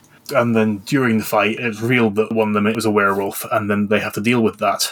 It seems like it's quite a cool callback to how Marvel started, essentially, because their early days were putting out these types of monster comics. Exactly, yes. And also, interestingly, there are some agents from the Time Variance Authority. The only connection I can think of they might have is with Elsa's father, Ulysses Bloodstone, basically being immortal, who has been alive since Neolithic times, at least in the comics anyway. Not sure what they're doing with him here. In the subtitles of the trailer, it actually specified that Ulysses was that zombie kind of creature thing. So it could be that it is actually set in the MCU. It's just stylistically very different. It's, it's stylistically very, very deliberate, but it's a style that I absolutely love and will watch any amount of for the rest of my life. Fair enough. I think I'm going to love this, and I am so looking forward to it. Cool. Well, we shall see how it turns out because it's getting made. I like the look of it too. I think it looks really cool, and I always like it when the MCU does something a bit different from the normal style. The first few episodes of WandaVision, for example, I got that vibe from it as in, well, this looks different. Yeah, I think they have hundreds of characters and scores of concept to explore. And so to just keep doing the same thing over and over again shows a lack of imagination. So I love that they're taking risks and experimenting with things just to see what works and what doesn't. And I just hope they keep on doing more of it. Yeah, let's hope so. But on the more traditional side of things, we have a trailer for Secret Invasion, which looks like a Marvel thing but more in the vein of Winter Soldier era Marvel thing. Espionage. Yeah, espionage and explosions. And Nick Fury with two eyes for some reason. Shouldn't be a surprise because he's been in space, so could have got his eye fixed out there. Why not? Yes, or he could have decided that in this instance, not having the eye patch on makes him look more grizzled and badass. Yeah, but he definitely has two working eyes which he didn't before. Well, I'm not certain if the scratch one is working because it looked kind of greyed out and blind to me. All right, maybe I missed that then. Because he just, for whatever reason, decided to not wear the eye patch. He does have it on in one part of the trailer, though. But it looks good. I do wonder if this is the right time to have a story about immigrants trying to overthrow the government. Hmm. Considering what's going on in the real world, maybe you don't want to be feeding into that kind of paranoia it depends what they do with it, but it, it, seems a bit of a risk. Yeah, though I suspect there's going to be more to the story than what was shown in the trailer. Well, undoubtedly. Least of all because it was ultimately revealed that the Skrulls aren't really villains. They're just the people looking for a home who are being constantly subjugated by the Kree. Yeah, although that's just that collection of Skrulls. Exactly. In the same way that you can't say that all humans are ascribed to uh, one way of thinking, it would be unreasonable to expect another species to do that. Other than for comic book simplicity, I suppose. True, yes. Planet of Hats, as they used to call it in Star Trek. I was going to say that. I wasn't too sure if it would be too obscure a reference. for those who don't know what that means, it's just everybody on a planet is governed by a single belief system and no one ever disagrees with it, other than the character that has to disagree with it in order to move the plot forward. Yes, and was actually even parodied in, in Babylon 5, where civilians, where, where like one half of them have purple sashes, one half of them have green sashes, and they'll hate each other, even though the, the sashes are handed out randomly. and one picks up a sash becomes part of that sash's army, and it's all just completely ridiculous, which is the point. In terms of this, I don't think this will be anything like the comic book Secret Invasion because it doesn't seem like we have that many people around for the Skrulls to impersonate, and the Avengers don't currently exist. So it can't be, ooh, Iron Man's an Avenger because there is no Iron Man or whatever. So it does seem like it'll be a bit more of a grounded, behind the scenes type thing where, oh, look, the senator or whoever is a Skrull and things like that. I don't know how that makes it any different from Hydra, really, because we already did this, but who knows? It would depend on what the Skrull's ultimate agenda is.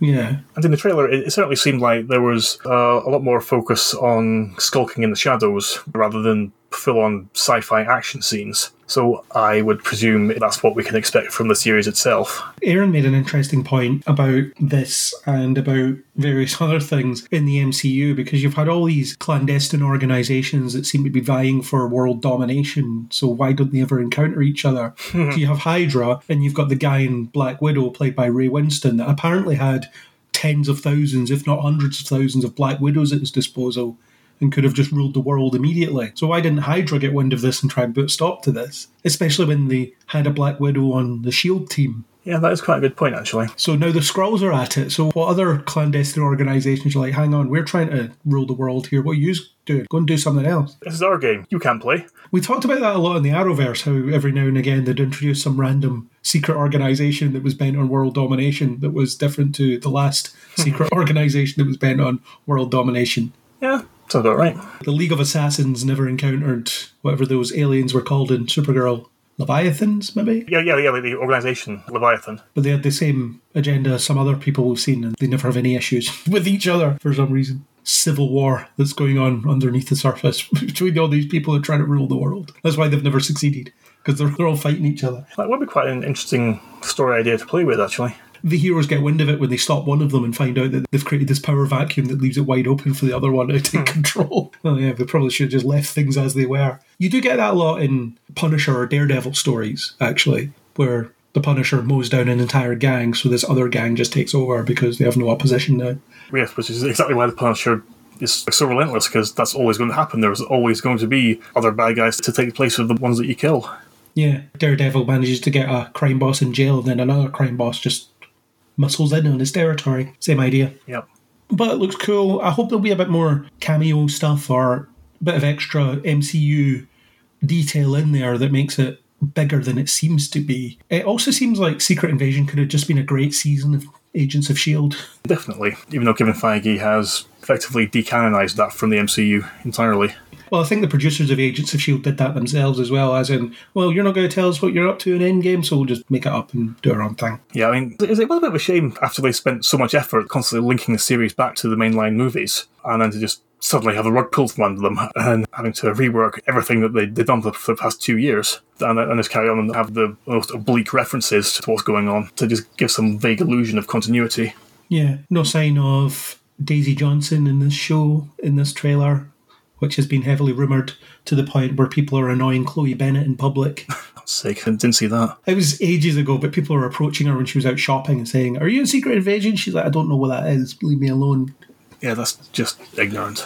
Yeah. I think at some point they might try and bring back some of those characters. Hopefully, anyway. I would like to see Daisy show up in something played by Chloe Bennet, even if it is a new version of the character. But she has essentially done that. She played Daisy in those Marvel Rising animated shorts, who was a different version of Quake. Who interacted with Gwen Stacy and Uh, America Chavez and Squirrel Girl, a few others, can't remember. Dove Cameron, also of Agents of S.H.I.E.L.D. fame, played Gwen Stacy in that. It's true, yes. And people seem to think she should play live action Gwen Stacy when that eventually happens. It's because she's white and blonde. Pretty much, yeah. No other reason. White Blonde has done Marvel stuff before. But if they can bring in Daredevil, then they could bring in Quake and make it a slightly different version. When Charlie Cox was asked about Born Again, he said that it is a season one. Effectively, it's not a continuation of the Netflix show, which I knew anyway, Yeah. but that's him confirmed it now. So they can do that. There's no reason why not. It's just here's an actor that we liked playing the MCU version of this character. The Netflix shows were supposed to be in the same reality as the MCU movies, though they were so disconnected from them, it doesn't really matter. Yeah, and then they eventually just ruled it out and said, nah, they're not. They're just a separate thing now. Yeah. Anyway, let us move on. We have casting for the Thunderbolts, which is supposed to be essentially Marvel's Suicide Squad, although seeing the casting, it most definitely is not. the Thunderbolts cast includes Florence Pugh as Yelena Belova, Sebastian Stan as Bucky Barnes or the Winter Soldier, David Harbour as Red Guardian, Julia Louis-Dreyfus as La Contessa Valentina Allegra de la Fontaine, Wyatt Russell as John Walker or US Agent, Olga Kurylenko as Taskmaster, and Hannah John-Kamen as Ghost. So if you remove Ghost, who actually has powers that could be of some use, what you have is just Captain America types everywhere else. Yeah, I see a lot of that observation flying around Twitter, but to be honest, I think it's unhelpfully reductive to see them all as just that. Yeah, I, I know they're all very different people with different personalities and backstories and things that can either come together well or cause some friction between them. But in terms of you're doing this team up film and they're all just punchers and flippers yeah, but even then, they do all have different styles of fighting. With Yelena, she fights the same way as Natasha, being very, very agile and possible to catch, and just what she can do next to where direction she's going to go in. Red Guardian is someone who just relies on brute strength and durability. Bucky's a kind of mix of strength and skill. John Walker is brutally violent, and Taskmaster's thing is that she can literally fight like anyone. Also, uh, another way you can look at them, each member of the team in one way or another is kind of a failed experiment, with Red Guardian being an attempt to recreate Captain America, Bucky being a sleeper agent assassin who went rogue, Yelena being someone who broke out of her mental conditioning, things like that. And I think exploring those kind of ideas rather than just focusing on their skills and abilities is a lot more of an interesting story. Oh, I completely agree with that, but I do think they could have been a bit more imaginative in terms of putting this team together. They could have had more of that because everybody was expecting the abomination to be there, for example, and you would easily tie into the failed experiment theme. Yeah. The thing about the Thunderbolts is they are a riff on the Avengers that's a bit less clean. Yeah, I'm not suggesting they might have got Mordo in there or whatever, but you could have all these type. You've got these riffs on the characters you already know with the same abilities, but they use them differently or they think about them differently. It just seems a bit cheap that they've just got all these characters that they just came up with recently and slammed them together. I do agree with that, certainly. I just don't think it's going to be as repetitive and unimaginative as a lot of people seem to have already written it off as. I do like all these characters, don't get me wrong, and I think they will merge well together in some ways. We've already seen what Yelena and Red Guardian will be like when they're together, because that was in Black Widow quite heavily. We've already seen how John and Bucky will interact. That's going to be fun. I suppose Taskmaster could have a bit of a personality, which she didn't have in her last appearance. Also true. I was under the impression that Ghost was cured at the end of uh, Ant Man and the Wasp. Yeah, I was going to bring that up. I suspect what may have happened is that her quantum phase shifting has been stabilized and it's now something that she's able to use at will. Yeah, so basically, what you'll have is everybody else fighting whoever's there, and she just walks through a wall to do the actual work. Exactly.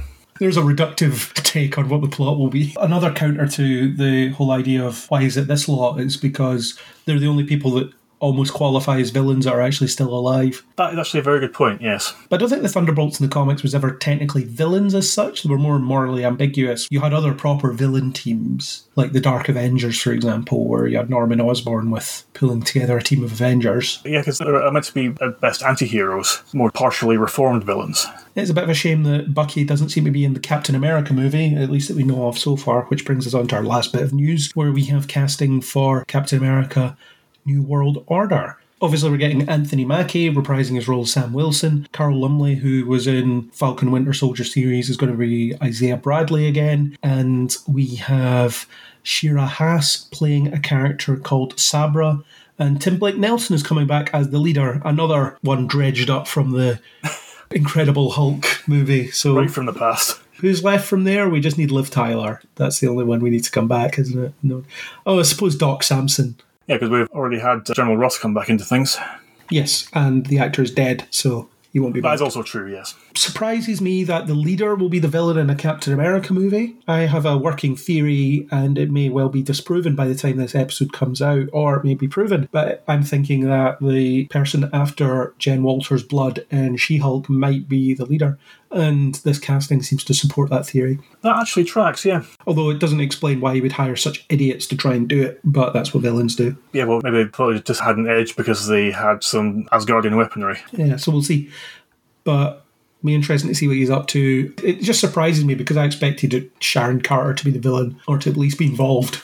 Yeah, rather than just kicking around on Poundland Singapore being a secret crime boss. Exactly. Sabra is a mutant who may not be a mutant in this film. Who knows? I would suspect not. Although, considering that in Ms. Marvel they introduced the concept of mutants, maybe she is. Hmm. She's an Israeli character, so that's something. It is, yeah. She has superhuman strength, speed, agility, stamina, reflexes, and endurance. She can fly via technology, and she wears wrist gauntlets that fire plasma bursts and paralyzing quills. She can also transfer her life energy to other people. Something tells me that there'll be a lot of changes made to her for this. Yeah, I imagine that she won't have the speed, endurance, and fighting ability, and possibly being able to shoot kind of shockwave kind of things. Maybe, yeah. It's curious that this is coming out within a couple of months of Thunderbolt, so you've got effectively two Black Widow Captain America sequels that possibly just should be the same film, split up into two things. They're both kind of delving into a Captain America world, absent of Steve Rogers. Yeah. and just looking at it from different perspectives. My own theory about, about the actual plot of it is I think it's going to be some kind of conspiracy thing or a massive cult going on, just with the subtitle of New World Order. That makes sense, yeah. And also having a villain literally called the Leader. it just sounds a bit too close to those kinds of stories to not pick up and run with it. Yeah, it does conjure up thoughts of that, but we'll find out. We shall see. So that was D23. So should we cut back to it ourselves in the future and continue on our discussion? Yes, let's do that thing because I badly need to go find some ridiculously overpriced food in this convention hall that we are in. Yes, and I want to buy an authentic Kevin Feige baseball cap, Yes, as proof. one that was potentially worn by him. You never know. Hey, that was that. How good was that event, though? Those free drinks we all got and things. I had so many of them. There's a point where I just stopped remembering bec- because that's how special and, and important we are. Yeah, Kevin Feige himself invited us. Imagine that was real life. Okay, let's move on to trailers. We have a few of them, and there's a variety of them, and we've got quite a few horror ones this month. It's almost as if the internet or the news cycle knew it was your turn. And there's absolutely nothing to do with us about to go into October, where studios do tend to dump their horror releases. And you would think I actually planned for you to be on at this point where a lot of the horror news would be, but I didn't. It was just the way it went. Just some very, very good luck. I'm here to lend my specialised expertise. Happy accidents do happen. Trailers then. Let's start with Black Adam. We've got trailer 2, which is an awful lot like trailer 1. It's more of the same. It's a film about The Rock being invincible, but he's always invincible. So what's the difference? The plot of this seems to be about convincing him to be a hero rather than an angry destroyer, which probably fits with a contemporary play of Black Adam in comics, where he's more of an anti hero rather than a straight up villain like he used to be. I wonder if the artist will start drawing him to look more like The Rock after this. It's possible because there have been times where, where the comic book image of a character was influenced by an actor that played him in a movie. A while back, the comics version of Aquaman was drawn with the same tattoos that Jason Momoa has on his arms.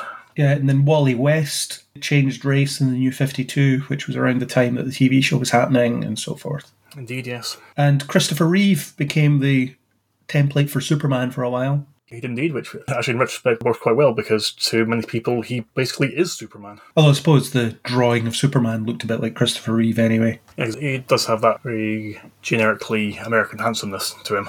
Yeah. But Black Adam, the film looks okay. Pretty sick of seeing the trailer at this point, though, because I've been to the cinema a few times mm-hmm. and it's always on. It's one of those trailers where you're sitting thinking, I can't wait till this comes out, so I don't have to look at this anymore. But I think it looks okay. Some of the visual stuff is quite interesting. Hawkman looks cool. Doctor Fate looks cool. Black Adam himself looks a bit generic, but I wonder if I'm just looking at him thinking, that's The Rock.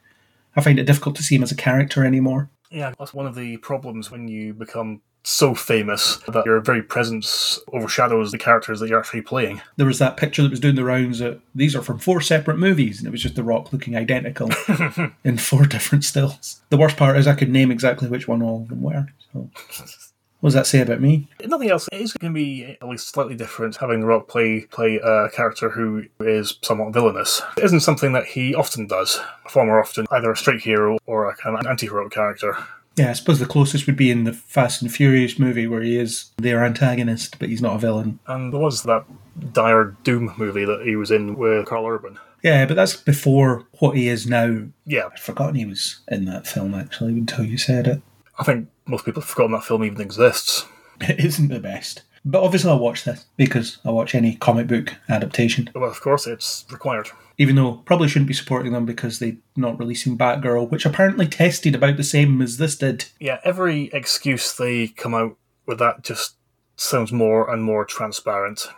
Oh yes. Basically, they cancelled it in a tax write-off cost saving exercise and most likely saw it as a viable option because its star and directors are all not white. Yeah. And you can't cancel a film that The Rock is in because you don't want to upset The Rock. Because there is a, reason that not so much anymore, but for a while was often referred to as franchise Viagra. but when someone is arguably the biggest action star on the planet, like you just let him do whatever the hell he wants. Until people get sick of him, which will eventually happen. Oh, undoubtedly, but I don't see that happening for a while yet. No. But any other thoughts on this Black Adam trailer? Nothing that isn't going to repeat pretty much what you said about it. It looks fine. I'm going to see it regardless of how I think it's going to turn out, and I expect it will be a fun, entertaining, but distinctly middle of the road experience. Probably, yeah. It does copy a shot from Iron Man, I noticed in this trailer. I think it was in the first one as well. It's where he's in the middle of the two jets. Yes. It was quite a distinctive shot from Iron Man, but I think that was also in the Iron Man trailer, so that makes sense that it's, it's something that would just get burned into my retinas in the same way this has. God, how many times did you see that trailer before the movie?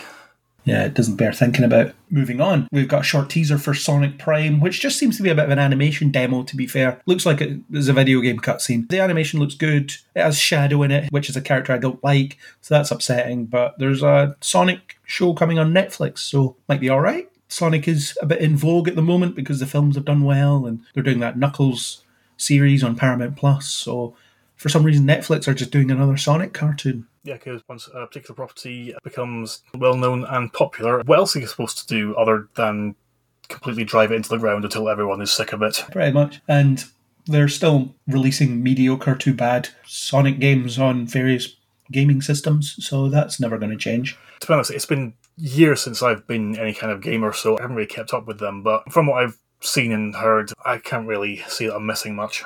Not really. But this, there's not much to say about it because, like I say, it's just about an animation demo, so it's not clear what it'll actually be about or anything like that. It does look like it will just be Sonic being Sonic and saving people and fighting people and Robotnik's in it, but they're calling him Eggman. I hate that that's become the normal naming for him. Yep, same. That's because I'm old school, apparently. Newer Sonic fans won't really know any different. But they are young people, they don't know any better. Uh, it's only people who had the fortune to be born inside the arbitrary age bracket that we belong to, who grew up in the cultural sweet spot where everything was perfect, and it was only after we were about 23 to 25 years old that the things started to deteriorate. Yes, because nothing was ever bad back then. No. And I'll fight anybody who suggests otherwise. I won't fight anybody. That would be a short fight. Next trailer is Babylon. It's Damien Chazelle directing a Hollywood movie that is a love letter to Hollywood. Because you always get those around Oscar time. It seems that we get at least once a year. This year we're getting two at least. It interests me in the way that it looks like it's about contrasts, as in there's the dreamy aspect of Hollywood and then there's the real side of it, which seems to be what the characters in this film are focused on. And it looks a bit off colour and unpleasant and Sleazy. sleazy, yeah, which probably more accurate than the idealized look at it. Brad Pitt looks like he's having a lot of fun. I always like it when Brad Pitt plays these off the wall type characters. It looks like he's having a ton of fun there, so looks all right. Brad Pitt is at a point in his career now where he can just do whatever the hell he likes. He doesn't need to try anymore, so he just has fun with the roles that he picks and doesn't have any expectations of it affecting his career in any way because he's pretty much set now.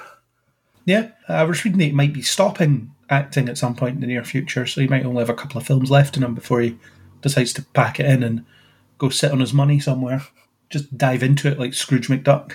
That would actually be interesting to watch. Maybe that'll be his last film when he does that. But yeah, this looks all right. I like the cast. Damien Chazelle usually makes a good film as well, so yeah, looks fun.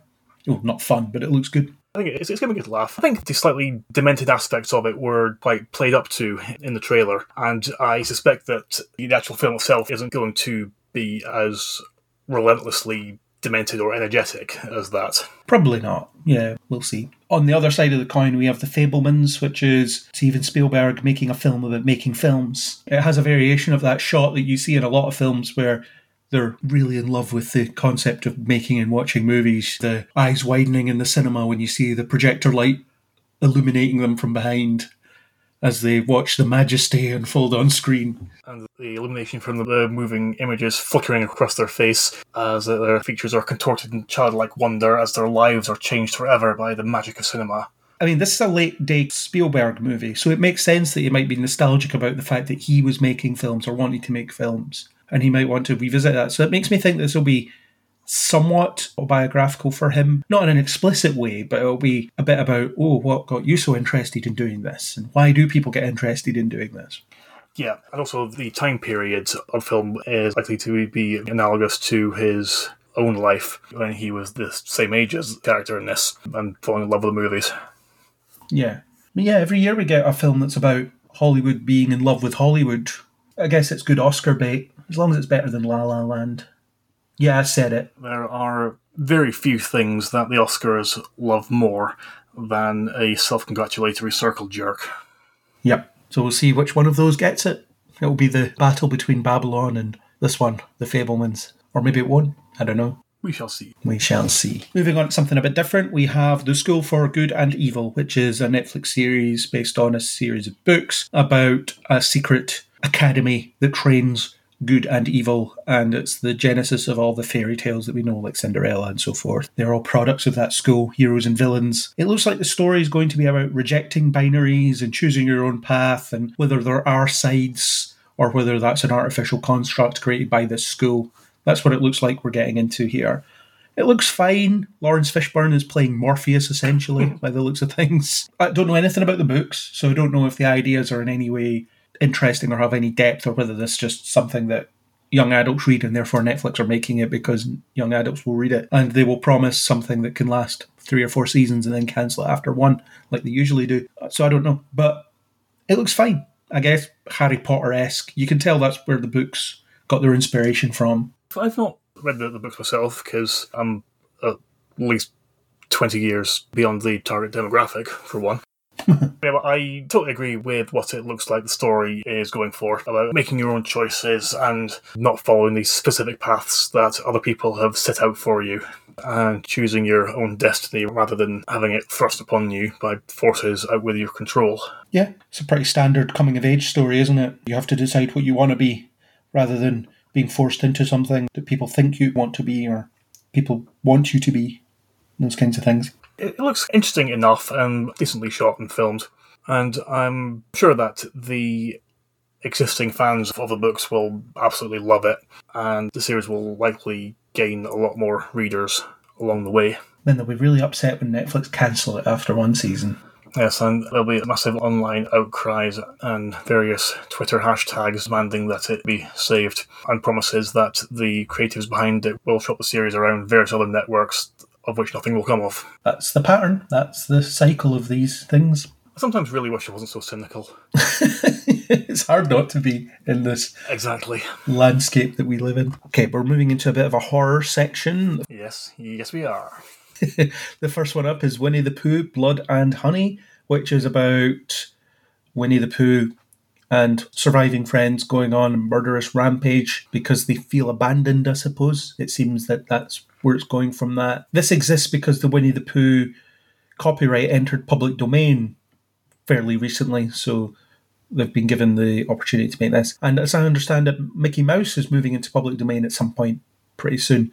Which might mean that you'll get something like this out of Mickey Mouse. In terms of this trailer, it looks like a pretty standard slasher movie. So I'm wondering is the novelty just going to be it? And is it going to be enough to carry it? Is it going to give us anything that's in any way interesting? Or is it just going to be, it's a slasher movie, but it's someone in a really crude Winnie the Pooh mask stabbing people instead? Yeah, that's kind of what it seems like to me. It certainly has the vibe of a slasher movie made in the mid to late 80s. But I think that if the film actually did have anything to say, or there was more to it than that, then that would have at least been vaguely alluded to rather than just having various shots of characters being murdered, but framed in such a way that you can't see which ones they actually are. When the trailer started, I thought it was going to be like a really dark version of the Christopher Robin movie that had Ewan McGregor in it, because it starts off with him going back to the Hundred Acre Wood, and it's, oh yeah, we haven't seen these people in a while or whatever. And instead of reconnecting with his childhood pals, he gets murdered by his childhood pals. But that's not what the film seems to be. I think it was just an idea that somebody had that they tried to spin out into full length film before they realised that the idea itself isn't substantial enough for a full length film. Yeah. So we'll see. It's not too far out. In fact, by the time you're listening to this, it might already be out. I think it's pretty early October it's out, which is the same for a couple of these trailers actually, but put them in because horror and it'd be interesting to get your take on them. So, Winnie the Pooh stabbing people, you think it's just going to be generic, but it will be probably consumed by more people because of Winnie the Pooh. Pretty much, yeah. I'm just not really holding out for anything particularly special. I guess it's being made for shock value, as in the corrupting childhood in that way, just to be noticed. I don't know. It's probably not going to be that interesting. It might have some themes about corruption and the innocence of childhood distorting traumatic memories, but quite often when films like this have those ideas, they aren't usually explored very well. They're just like presented as concepts rather than actually doing anything with them. I mean, by this logic, we could see a Toy Story film where it's about the toys killing their owners or former owners for abandoning them after they grew up. That would be an idea. Something would surprise me. Wait 100 years until that goes out of copyright. I don't think that will happen, though. I think they're much more savvy than that these days. I do remember a sketch in an episode of Robot Chicken, which has Andy as this older teenager sneaking a girl into his bedroom, and in the heat of a moment ends up using Buzz to make a makeshift bong. when Andy becomes Sid. yeah.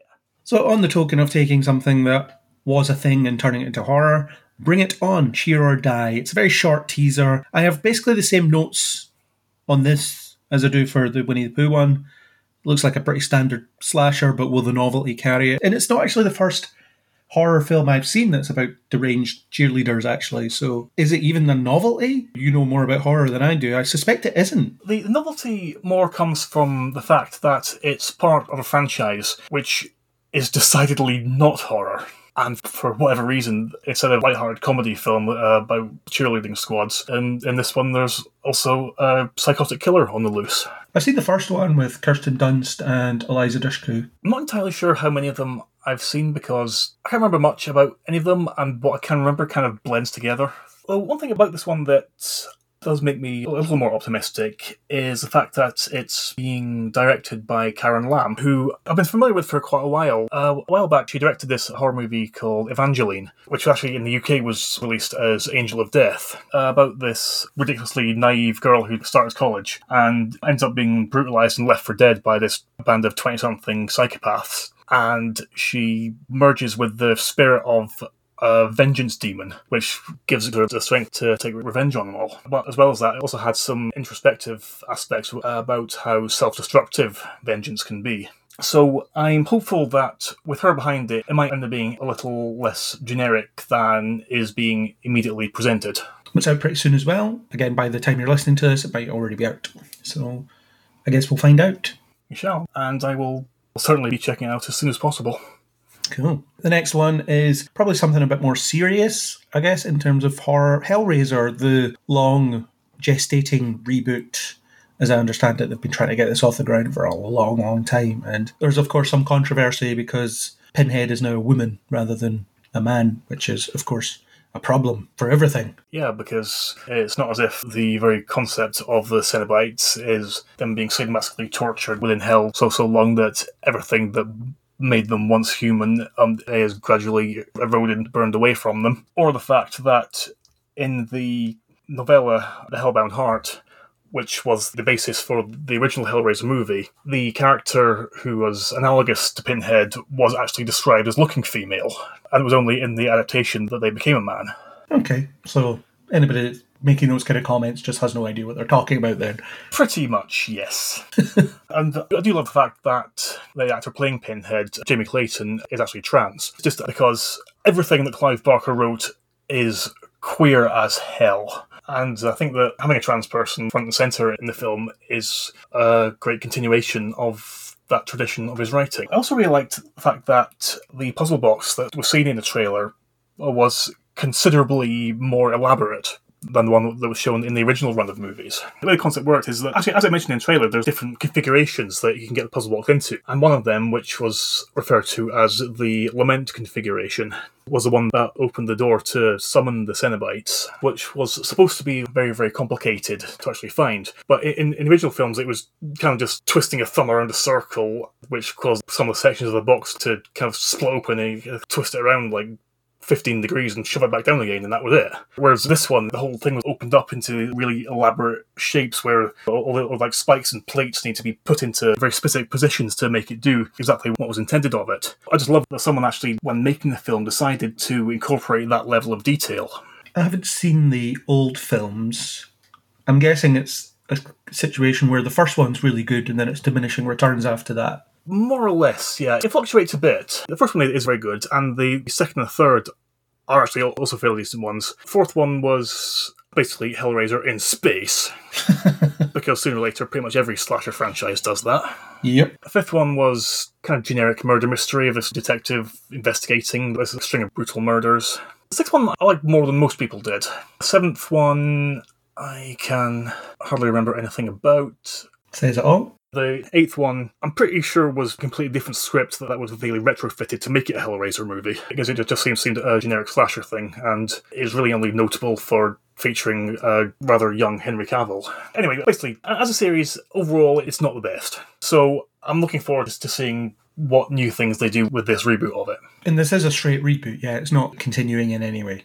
As far as I understand it, it's not a continuation, no. Because you know the trend is, well, only the first one happened, and now that's Oh, right. one, or whatever. No, it's nothing like that. Okay. I think it looks pretty good as a horror film goes, so I'll probably check it out. I'm getting from what you're saying, you're pretty damn excited about it. Absolutely. Can't wait. Well, they've finally made it happen, so there we go. Speaking of revived franchises, we have a trailer for Halloween Ends, the final trailer, which makes sense because it's out pretty soon. I have mixed thoughts on this rebooted Halloween franchise that ignores everything after the first film and makes this Halloween 2, 3, and 4, which is really confusing if you try and explain it to people. Ignore the first continuity, then ignore the continuity that started with H20, and then ignore the Rob Zombie reboot continuity and only watch the first film. Also, by default, ignore the other continuity from 4, 5, and 6, the H20 Below the War. It's very confusing, but it's easy enough if you just say, just watch the first one and then these films. You can pick your continuity with Halloween, whichever one you like at this point. Almost like a cinematic horror choose your own adventure type thing. Yeah, pretty much. I liked the 2018 one. I thought it was decent enough. I didn't like Halloween Kills. I felt like it tried to have something to say about mob mentality and vigilante justice and all those things, but ended up having nothing to say about any of them. I was a bit more ambivalent on the 2018 one. Because one thing, as, as you mentioned, the continuity of Halloween is screwed up enough as it is, while adding an- another branch to it. And I'm still a bit on the fence about the notion of legacy sequels and how truly necessary they are. But the thing that frustrates me a bit about this new trilogy is that even though the continuity of it is it's just these three and the 70s original.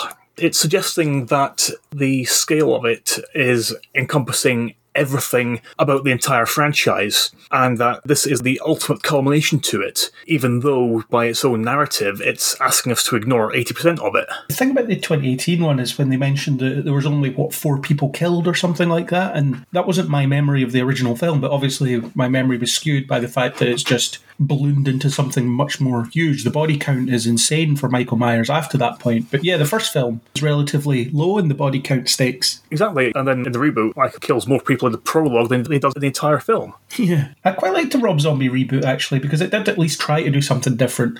Not that we need to see Michael Myers' tragic backstory, but at least it was an angle that wasn't explored before. Yeah, but it also goes against the base concept of the franchise is that Michael is this embodiment of faceless, relentless evil and death and destruction. And to attempt to humanize that, to me, that just fundamentally undermines everything that franchise was going for right from its very beginning. I think it's partly to do with a problem with Rob Zombie's view on horror films anyway, in that he considers the monsters and the killers in horror movies to be a more integral aspect than the people that they're stalking and killing. And while it might certainly be the case that a slasher killer is always going to be the face of a franchise, it's the people who end up being hunted by them that actually makes the films interesting. Because if you don't care about them, then naturally you don't care about anything that's happening. And this is something that Rob Zombie seems to fundamentally misunderstand or at least disagree with. And uh, for the record, I absolutely hate his Halloween movies. I just think they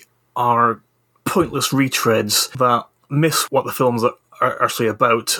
And it's just him actually being given the chance to say, okay, well, if I were doing these movies, this is what I would have done because I think this is better. I know that there are many people who absolutely love the films and think they're fantastic, including some very prominent voices in the horror community. But personally, they just do not work for me at all. I like the first one, but the second one is just weird. Far too weird. And as for this one, which I actually here to talk about, Yeah. it seemed to be again just about believing itself to, to be this ultimate culmination. Certainly, everything that was put into the trailer was incredibly beholden to what's come previously. There were multiple shots in it that were deliberate recreations of ones from earlier movies to the extent that at one point one of them is actually juxtaposed with the that it's an homage of. If it weren't for the actual presence of michael myers then it would just look like a trailer for an incredibly generic slasher movie that has absolutely nothing interesting to offer. Yeah, I was confused by the fact that it seems to be four years later in this trailer because it seemed like they were going to be just continuing on from where the second one left off, that would certainly be the most logical choice which set up Michael Myers as being this supernatural force that was indestructible, which in that film comes from absolutely nowhere. Yeah, again, that's these films picking and choosing which aspects of the lore are relevant to them, while at the same time declaring them to be part of continuity that no longer exists. Do you think Halloween will end as the title promises? I doubt it. In this form, certainly. However, I would be very surprised if this is the last Halloween movie ever made. The next one will be a reboot that follows on from the first two films, which therefore restores the sister twist. Indeed, yes. Jamie Lee Curtis will probably die in this one again, I'm guessing. Probably. That certainly seems to be where the trailer suggests that the story's going. She's died in the previous two Halloween continuities, hasn't she? As in the ones that are connected to the original 70s film, not the reboots. Yeah, at the start of Halloween 4, it was stated that she was killed in a car crash sometime previously, and then the focal point being her daughter Jamie. After being brought back in H20, she was then killed in the prologue of the next one, Halloween Resurrection. Honestly, those opening 10 minutes were better than everything else about that entire fucking film. Is that the one where he switches places with a orderly or something? He puts the mask on someone else. Oh no, what, what happened there was that he was supposed to have been killed at the end of H20 when Laurie decapitated him with an axe. But then a sort of Resurrection, that was retconned with the fact that he switched clothing with like a, a paramedic, I think it was. And it was him who Laurie had decapitated. Yeah, so dumb. Very. And that's not even going into the main body of Resurrection, which was all, all, all about a Big Brother style house streaming thing because those kind of things were really big in the early 2000s. Yeah, that was the style at the time. Surprised Scream never did that. They kind of touched on it in Scream 4 with the idea of social media and following and whatnot. But that actual broadcast over the internet type thing wasn't really somewhere it felt any need to go, evidently. Yeah, I guess there wasn't a Scream film made around about the height of reality TV as it was. It was kind of after that, wasn't it? Yeah, and its main point was to satirise the glut of horror and slasher remakes, which was a massive trend in the early to mid 2000s.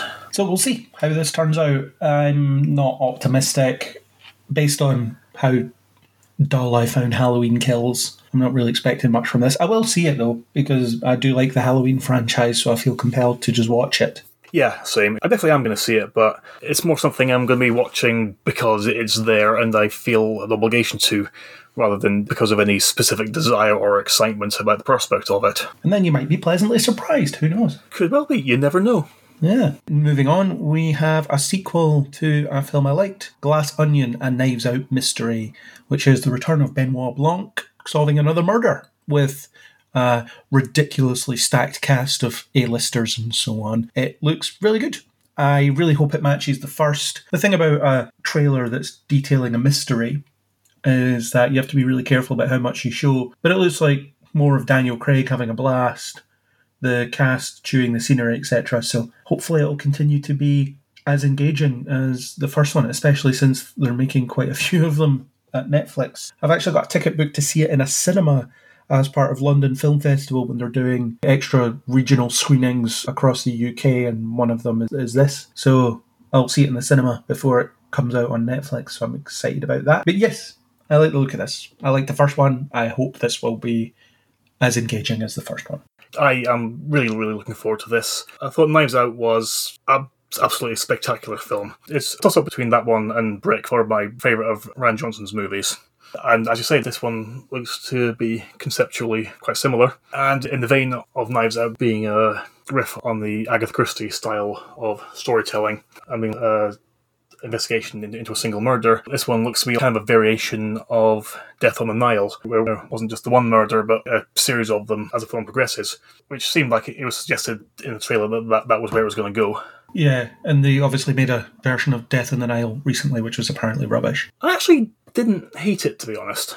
The scale of the production was far more lavish than it really needed to be. But as a telling of the story, I actually thought it worked fairly well. Oh, I didn't see it, so I was only going by what people who did see it told me, and maybe it's one of those things that was popular to hate and it's not as bad as it's been made out to be. I don't know. Maybe it's just a thing of people just being determined to not like it as much as Murder on the Orient Express. Very possibly. Moving on, we have Rosaline.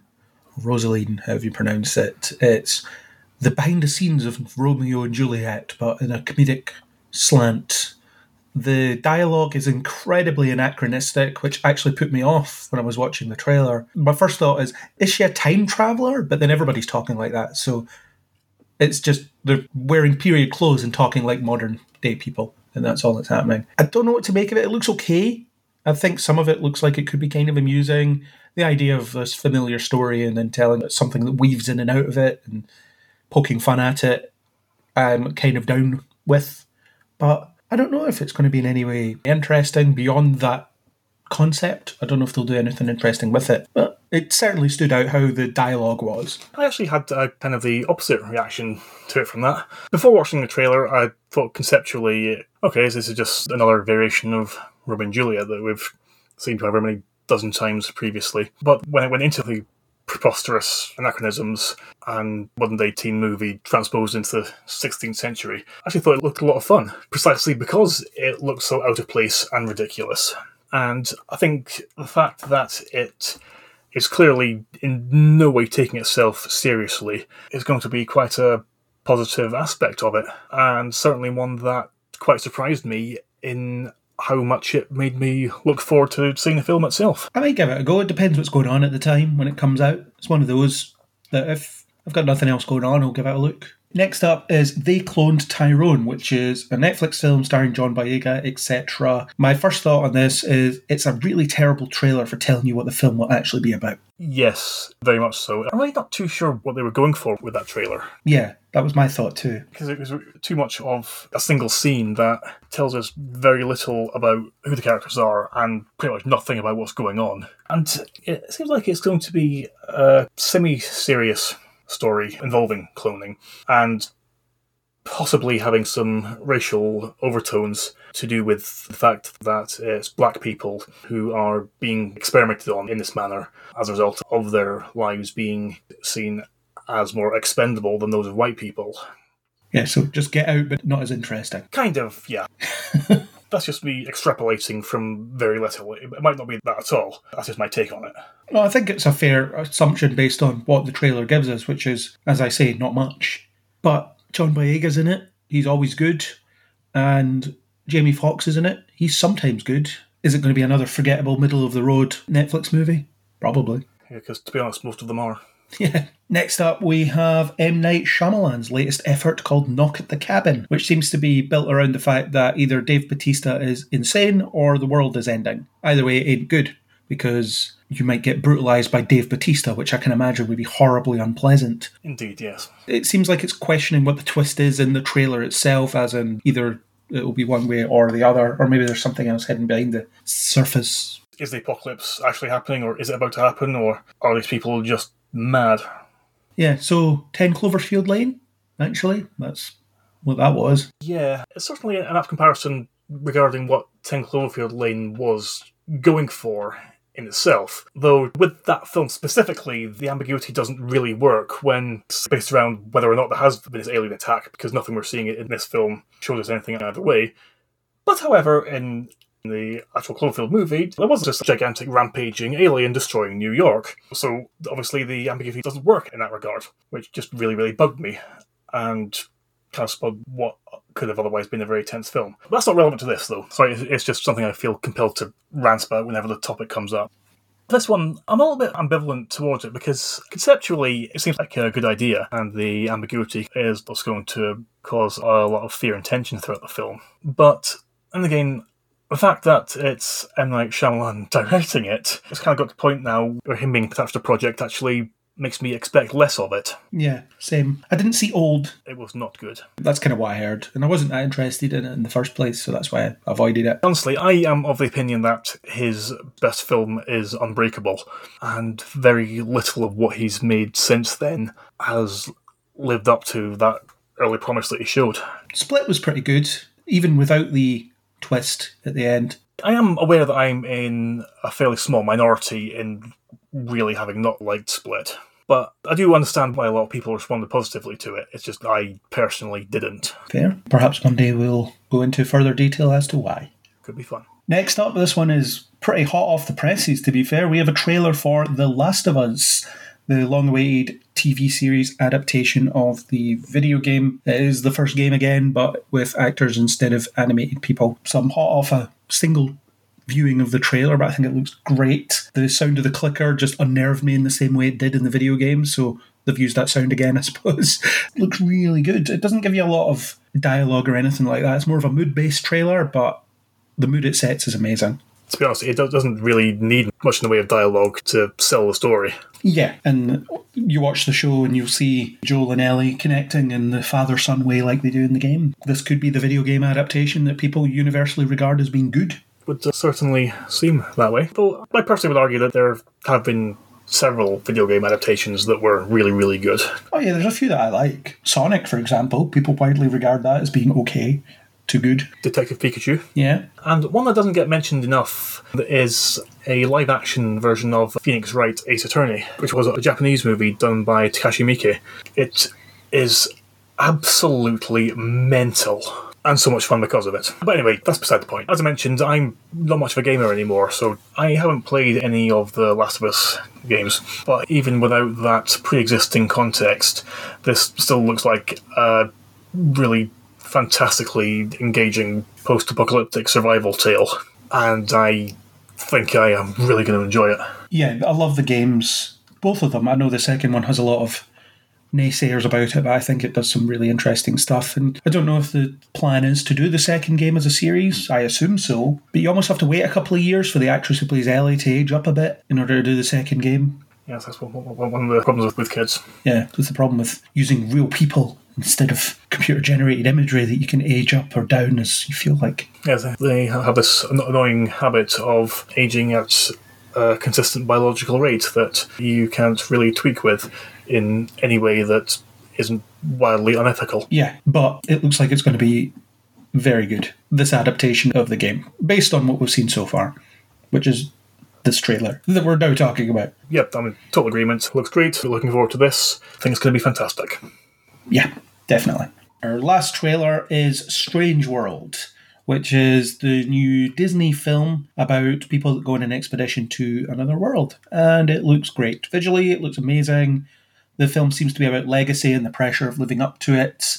As in, I'm a big fan of your father. It's quite overt in that, actually, in the yeah. trailer. So that's pretty clear that that's what it's driving at. But it looks great. I remember way back seeing the concept art for it when we first reported on it on the podcast, and I've been excited to follow it ever since because it just looks like it's at least going to be a feast for the eyes when you see it. Whether the actual end product will be as engaging as the visuals suggest is debatable, who knows? but certainly it looks impressive. Absolutely, yeah. I was certainly getting a very heavy journey to the centre of the earth vibe from it. Yeah. But as you say, narratively, it's going to be a lot more focused on the family dynamics. And what can be expected of people is coloured by the achievements of the generation before them, and also what this means for the generation that comes after them as well. Yeah, because it's three generations of the same family that are all involved in this expedition in some way. Which is a very Disney thing for the story to ultimately revolve around family dynamics. Oh, completely. But I think the way that they're doing it in this one looks like it could be quite interesting. Yeah, I'm looking forward to it.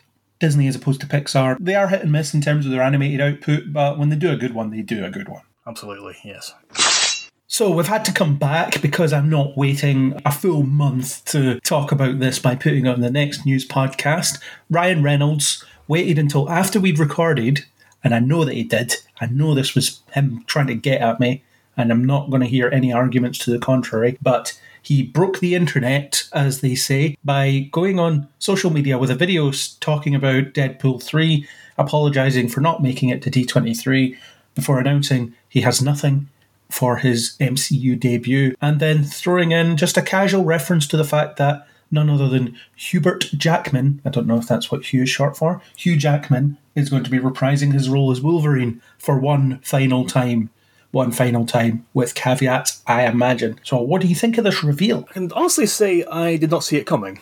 Yes. As for the thing itself, I honestly have mixed feelings about it. Because while the prospect of having Ryan Reynolds as Deadpool and Hugh Jack as Wolverine playing opposite each other in the same film has this scope for myriad metafictional jokes, I'm still a little torn by the fact that Logan was an absolutely seminal send off for the character, and to have something after that, which, let's be honest, is, as I said, going to be the source of a lot of jokes, I just think it kind of spoils it a little bit. Yeah, I do agree. And we have seen a swan song, in effect, be undone with Patrick Stewart returning for a cameo in Doctor Strange in the Multiverse of Madness that was nothing and didn't justify bringing that character back for just doing that because it wasn't substantial enough. So his exit in Logan, well, it wasn't undone because it's still there and you can just ignore the cameo he did in Multiverse of Madness. But still, if it's your final impression of the character, it's not a great one. And the concern is that this might be the same thing. Although I do have a couple of thoughts about it, a couple of theories, because I like my theories. Of course. One of them is that the film is going to be about Deadpool moving universes to the MCU, which means he might be doing some kind of victory lap and saying goodbye to all his good old Fox X Men chums, which includes Wolverine, which means the whole thing will be about here's a last hurrah as this character because we'll never see you again, sort of thing, as Deadpool moves on for greener pastures. That's certainly a possibility. It's worth noting that all that's actually been said is that the film is going to have Hugh Jackman as Wolverine in it. There has been absolutely no indication of just how prominent a role that is going to be. Yeah. They released a video today as we record this addendum where they were supposedly explaining the whole thing, but it was covered over by a song. However, I'm sure the internet is already hard at work reading the lips to find out what they're actually saying. I can't lip read, so I didn't even try. I'll leave it to more interested people. Because there are going to be a ton of people who, who will be establishing what, what it was that they're actually saying in the great chase of the elusive content it is entirely possible that his appearance in Deadpool 3 is just going to be a glorified cameo, similar to when he appeared in First Class with a very sharp and pointed bit of profanity that efficiently removed him from the rest of the film. I think if that was all it was going to be, they would just leave it. They wouldn't announce that he was going to be part of it. So I think it will be a substantial role, especially if they're dragging him out of retirement, quote unquote. There is no retirement for these actors playing characters anymore. But if they're dragging him out of retirement to do this, I would suspect that it's going to be pretty substantial. So I just find it a little difficult to mentally balance just how much of his presence will be there for the joke value and how much of it will actually be a substantive and significant aspect of the narrative. It is reasonably safe to assume that a majority of cinema goers will be aware of Hugh Jackman as Wolverine, especially who would go to see a movie like Deadpool. But at the same time, it's a little lazy for that assumption to just be assumed and to actually have Wolverine as part of the story, then there's a lot of groundwork to do for doing so, like establishing just how commonplace mutants actually are and the presence of the X Men and how significant they are in that world. Yeah, that's why I think the film is going to be about him leaving his old universe and moving over to ours or to the MCU. It would certainly make sense to do something like that, and certainly if Deadpool is to become a part of, of the MCU, then that's something that needs to be addressed. How we actually got there in the first place. I thought they would just do it in a throwaway joke. "Oh, this is weird. I'm here now, or something, and then they would just move on. But it seems like they're going to make a story out of it. That's what I think. Anyway, I could be totally wrong. And it is possible that his appearance will be something to do with the repercussions of the end of Deadpool 2, when Deadpool goes on a rampage across time, fixing mistakes, or as he calls it, cleaning up the timeline. Yeah, where he kills the other version of himself from X Men Origins Wolverine. Yes, and also kills Ryan Reynolds before he can do Green Lantern. So there's no Green Lantern in the MCU. Shame. Although what he could have done by killing Ryan Reynolds before doing Green Lantern is prevented himself from existing, because in a lot of ways, Green Lantern probably led to him being Deadpool eventually. Quite probably, yeah. Certainly would have been a step on the way there. Yeah, we'll never know. We have things the way they are. The other theory I have is that this won't be it for Hugh Jackman. He will probably appear in Secret Wars. That's not a prediction I would have made, but that would be interesting if it did happen. Finally, get to see Hugh Jackman's Wolverine fight the Hulk. That would be something to see. Well, we'll probably get to see it. Rule nothing out at this point because apparently anything can happen. Apparently can, because that's the joy of multiverses. Yeah. Anyway, thank you, Ryan Reynolds, for making us come back and add yet more content to the Stacked News podcast. We will return you to your regularly scheduled nonsense.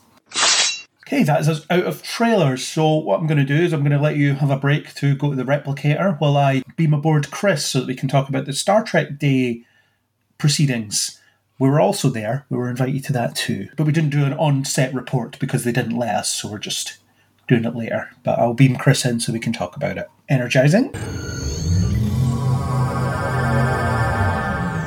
Chris, welcome to the Titan. I don't think this is the Titan. This isn't the Titan. What are you talking about? It's clearly the Titan. I just told you it was the Titan, so therefore that must be true.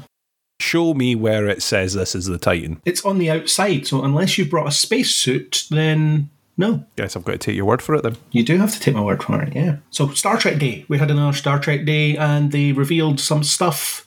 Not a lot of stuff, but they revealed some stuff. So, did you watch the live stream? I was spared that because I was working that night, so I couldn't sit and watch any of it, unfortunately. So I've had to catch up by other means. I watched the whole thing and thought it was pretty tedious, to be honest. There was a lot of filler in there. It was just not all that exciting to sit and watch. It reminded me of Children in Need, or for our US listeners, a telethon, as in we have to fill however much time we've got with stuff. So we're just going to have people vamp for a long time. We'll have people up with their cosplays. They'll strut their stuff a bit, etc. It was just pretty tedious viewing, to be honest, for the most part. And for the stuff that we're waiting for as well, it wasn't necessarily worth spending my night doing that. It's always the fear that you're going to be missing out on some big, huge, ground-breaking, earth-shattering announcement, isn't it? It's that where you, you go, oh, I want to watch it live so that I can instantly message anyone else that's watching it about it. Yeah, basically. But let's talk about the things they did reveal. So we'll start with the full teaser for Star Trek Picard Season 3. And when they did the panel, Patrick Stewart did have to make sure to tell the audience that, don't worry, we're back in space. So I wonder if that's an acknowledgement of the criticism that the second season may have got from some corners of the internet, including ours. So there's an awareness there. They're back in space. The next generation cast are all there. What did you think of this teaser? I thought it was okay. I'm not excited for another season of Picard. That's the problem. I've had two seasons to try and win me, and they still haven't. So, third season of Picard, I'm still sitting there going, eh, still don't know what this season's about. But then we didn't know what the last season was about or the season before was about. It's all kind of vague. We need to get a ship, we need to do a thing, and you get to see familiar faces, and you go, oh, look, it's the familiar faces, and then that's it. It doesn't fill me with excitement, but I don't know why. It just doesn't catch me. I don't know if you were particularly picking through it a lot more than me, but I watched it and thought, yeah, this looks like it could be moments from final episodes of Picard. I don't know. I just I expect three episodes of it lumbering along doing not very much and then it'll get to some exciting bit maybe for an episode and then they'll give up on that and do something completely different anyway. We've talked about it extensively on two podcasts what we hmm. did about the first two seasons, and it's the fact that we've been underwhelmed or let down by this show more than once, and both seasons really haven't been what we would have wanted them to be. So there's no reason to assume that the third season is going to pull it out the bag, and then dangling the cast of the next generation in front of us to tell us that we're going to enjoy it for that reason alone is a bit manipulative in a way. So yeah, I can't bring myself to be excited about it. And even in that, nothing about this teaser made me excited about it because it didn't bring me anything to be excited about. Starts off with Crusher, it seems, out doing some non Starfleet stuff. It seems that she's fighting pirates or something. They did talk about how they're going to explore the criminal underbelly of the Star Trek universe, which immediately made me think, oh, God, no. Because whenever they try to do that in Discovery, it's a disaster. So it doesn't seem like it's going to be that great. But Crusher is away from Starfleet doing illicit medical stuff, maybe. And it seems like Picard's reason for getting off his arse this season is because of Crusher asking for his help. So is the transwarp conduit at the end of the last season, is that a problem anymore? Is it going to be part of this season or is it going to be this personal story about whatever Dr. Crusher's doing? Who knows? Certainly from this trailer, at least it doesn't seem like there's the end of the universe looming which is, I suppose, an advantage. But why establish something at the end of a season if you're not going to use it in this season? The thing is, that doesn't surprise me for them to set up a big, massive thing and then go, ah, actually, yeah, we're not going to cover that this season. We're going to move on and do something else. We've distracted ourselves with something shiny in the other corner in order to get Gates McFadden back. We had to promise her an interesting storyline. We can't do that with our transwarp conduit storyline that we had planned. So we're going to do this. We're into backroom medical interventions in the criminal underworld that go wrong. And we've got to investigate it because no one else will. Because Starfleet, once again, are ignoring when I ask for help for some reason. Except when they give a ship, as they seem to have done this time. Yeah. There's a couple of weird moments in this trailer. When they held off on revealing what the ship was, I was so sure it was going to be it's the Enterprise E dragged out in mothballs or a Galaxy class ship because this is all about nostalgia and reflection and whatever. So that's what I thought was going to happen. Then you got this, it has to be said, ugly looking new ship. and the showrunner, possibly doing some damage control after the trailer came out, said that this isn't the Titan, it's the Titan A. Right. So it's a brand new ship. Which confuses me a bit because what happened to the original Titan? Did it blow up? It hasn't been in service that long, really. Only since Nemesis. So it's about 25 years later. In Starship terms, that ain't that old. Yeah, it seems a bit soon to go. Oh yeah, we've got a new. one. I mean, maybe it's just a design thing. It means that they could design their own version of the Titan, so they just go, "Oh yeah, we've got a Titan A because we want a different ship." Yeah, Daddy's got to sell some ship models. I don't know. I have the feeling that some of that is at play, very similar to every time a superhero makes an appearance in a film, they will have a slightly different outfit in order to annoy all cosplayers plus everyone that's now got to buy the new toy, the new model. I almost imagine it being that, but why make it the Titan? I'm not too sure. I'm expecting shenanigans from the way this trailer goes on. I don't think it's the Titan, as we maybe made slight hint to at the beginning of the podcast or at the beginning of my little segment when I was beamed in. That maybe it's not the Titan. Maybe the reason that they're very excited and they're looking is a old Enterprise decom or something like that. I don't know. Could be. And there was another bit where Seven seems to be in command of the Titan A well, the showrunner said, no, she isn't. She's the first officer. So my comment about that's a bigger meteoric rise than the Kelvin timeline Kirk. It's not. It's only almost as meteoric a rise as the Kelvin timeline Kirk. It's a big step from they would never allow a Borg in Starfleet. Janeway had to threaten to resign her commission, and then I just gave up anyway. To now I'm first officer on the Titan after getting my field promotion. Yeah, I'm with you. It's a meteoric rise and fair play. They seem committed to having Jeri Ryan in the show. Yeah. And Michelle Hurd and the others, not so much. They can piss off, yes. apparently. Those new guys, get rid of them. It looks like there's a good scene between Picard and Riker where Picard recruits him or tells him he's not recruiting him and Riker volunteers. That looks like a nice scene. It's good to see Riker again. Yeah, I was trying to work out if that was Guinan's bar. It looks a different Maybe. bar, though. There's another bar they like to go to, I suppose. Generic space bar, yeah. yes. Why is it not on his Pizza Ranch? Yeah, what happened to Pizza Ranch? Yeah, let's go back there. We don't really see much of the other characters. There's quick flashes of them in the trailer, and we get to see the bridge of the Titan A, I assume. And it looks like another glossy, would be impossible to keep clean, would show fingerprints everywhere type bridge. Yeah, there's a lot of that. Nice, shiny perspex It's going to be covered in fingerprints. No sign of the villain whoever that is. But they did say that it's a villain inspired by Wrath of Khan, so Good. great. Let's have that again. That's a good idea. I don't think you've quite tapped that to its full extent yet, producers of Star Trek. There's a drop of blood left in that. I don't know how many more trailer, teaser things that we're expecting from this, to be honest. It's out in February, so I guess there'll be one more probably early next year. I keep saying this with every little tease thing that they drop with Picard as I'm waiting for the one with content, and I still don't feel that I've got it. No, and this one didn't excite me in any way. But maybe it would if I'd enjoyed the other seasons. Maybe I'm just bittered by the fact that I didn't enjoy what I've been given so far and have no reason to assume that I'll enjoy this.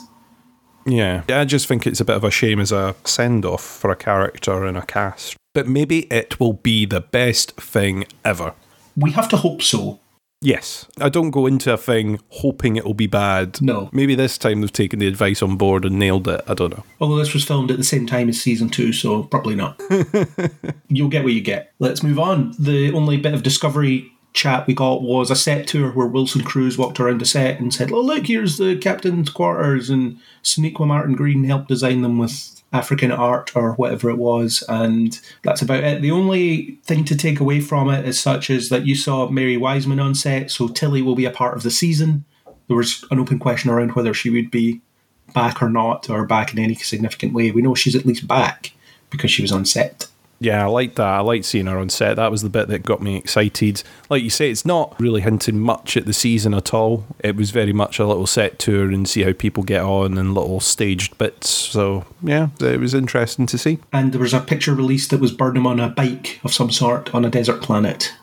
I'm actually surprised they didn't have anything for Discovery for Star Trek Day because it seems that they're well into filming. You'd think they would have cut something together for it, but instead they did this set tour, which must have been recorded maybe days or weeks even before the event itself. I'm surprised there wasn't a small tease of some sort. The Picard stuff has been getting teased for a long time now, where they had the sort of talking head teasers up until now, and you thought they would have been able to throw something like that together, maybe. But potentially, they've not got to the meat and potatoes that they would want to put in a trailer. If they're filming it chronologically, which it looks like they are, from what they said, they were on what episode four at the time that they did the set tour. Yeah. Maybe they've not got to the trailer moments yet. Yeah, my guess is the running order will be Prodigy, we'll talk about next. It's coming back next month, or this month, depending on when you're listening to this. October 2022 is when it's coming back.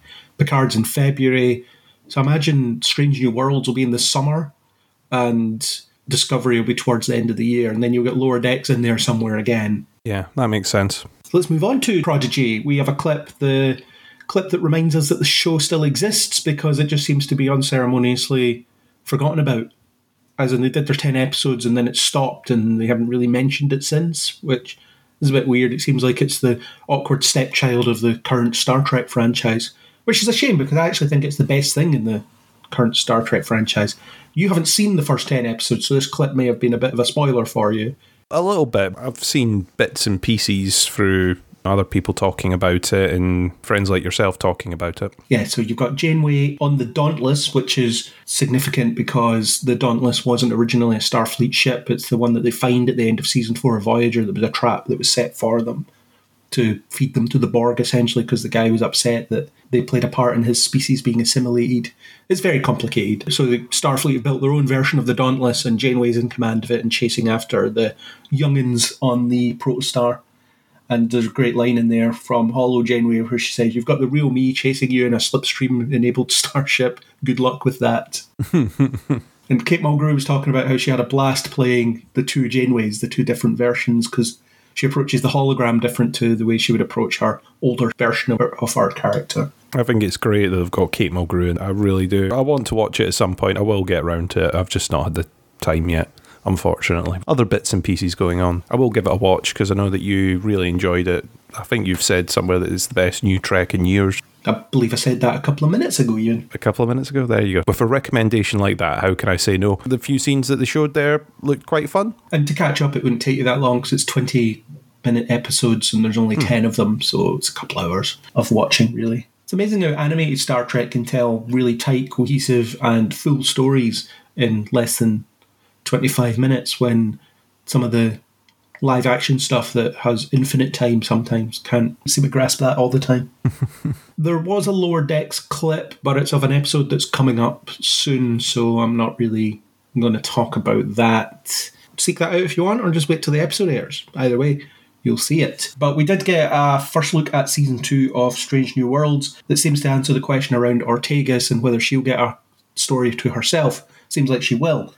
And she's really excited about getting to go on an away mission for once because the pilot never gets to go on an away mission. And then Pike shows up and says, You need to stay here because we need an expert pilot to keep the Enterprise in orbit for some reason there's radiation or something. You need to make manual adjustments every few minutes. So you're staying, and we'll go have all the fun on the planet. See you later. And she's all excited to go too. She's got a hat and everything. She's got a hat, yeah. And Spock has to make it clear that he did not intend to ruin her day by detailing the facts of the situation. Yeah, there's asteroids orbiting the planet and weird fluctuations and odd radiation and blah blah. We need the proper helmsman to be available. Oh, that's a shame. Because you always get the feeling that when it's orbiting the planet, the people at Helm aren't really doing much. I keep thinking maybe there's a lot of autopilot at play when it comes to people being on helm of a starship, but I don't know. Maybe I'm doing them a disservice. Well, you'd have to imagine so. If you're just on the helm of the Enterprise or whatever, the captain says, set a course for here, warp, whatever.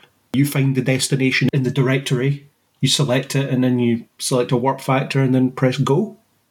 Mm. I assume. That's how it always plays out in video games. Although in the original series, they sometimes had a dedicated navigator. The seat next to Sulu would have been the navigation station. So I don't know if it was a bit more involved than I said it was. But definitely in things like Next Generation and Voyager, there was only one helm at the front of the ship and they seemed to do everything. So I guess they managed to automate navigation in some way. You'd think so. But if you're in standard orbit, if you think about it, no one's keeping the International Space Station in orbit. It's just flying around on its own, isn't it? They've got thrusters. Every once in a while, they've got to do manual adjustments for the ISS. But yeah, the majority of it is almost like centrifugal force, isn't it? It's getting thrown round, and the speed at which it gets thrown round keeps it up. yeah.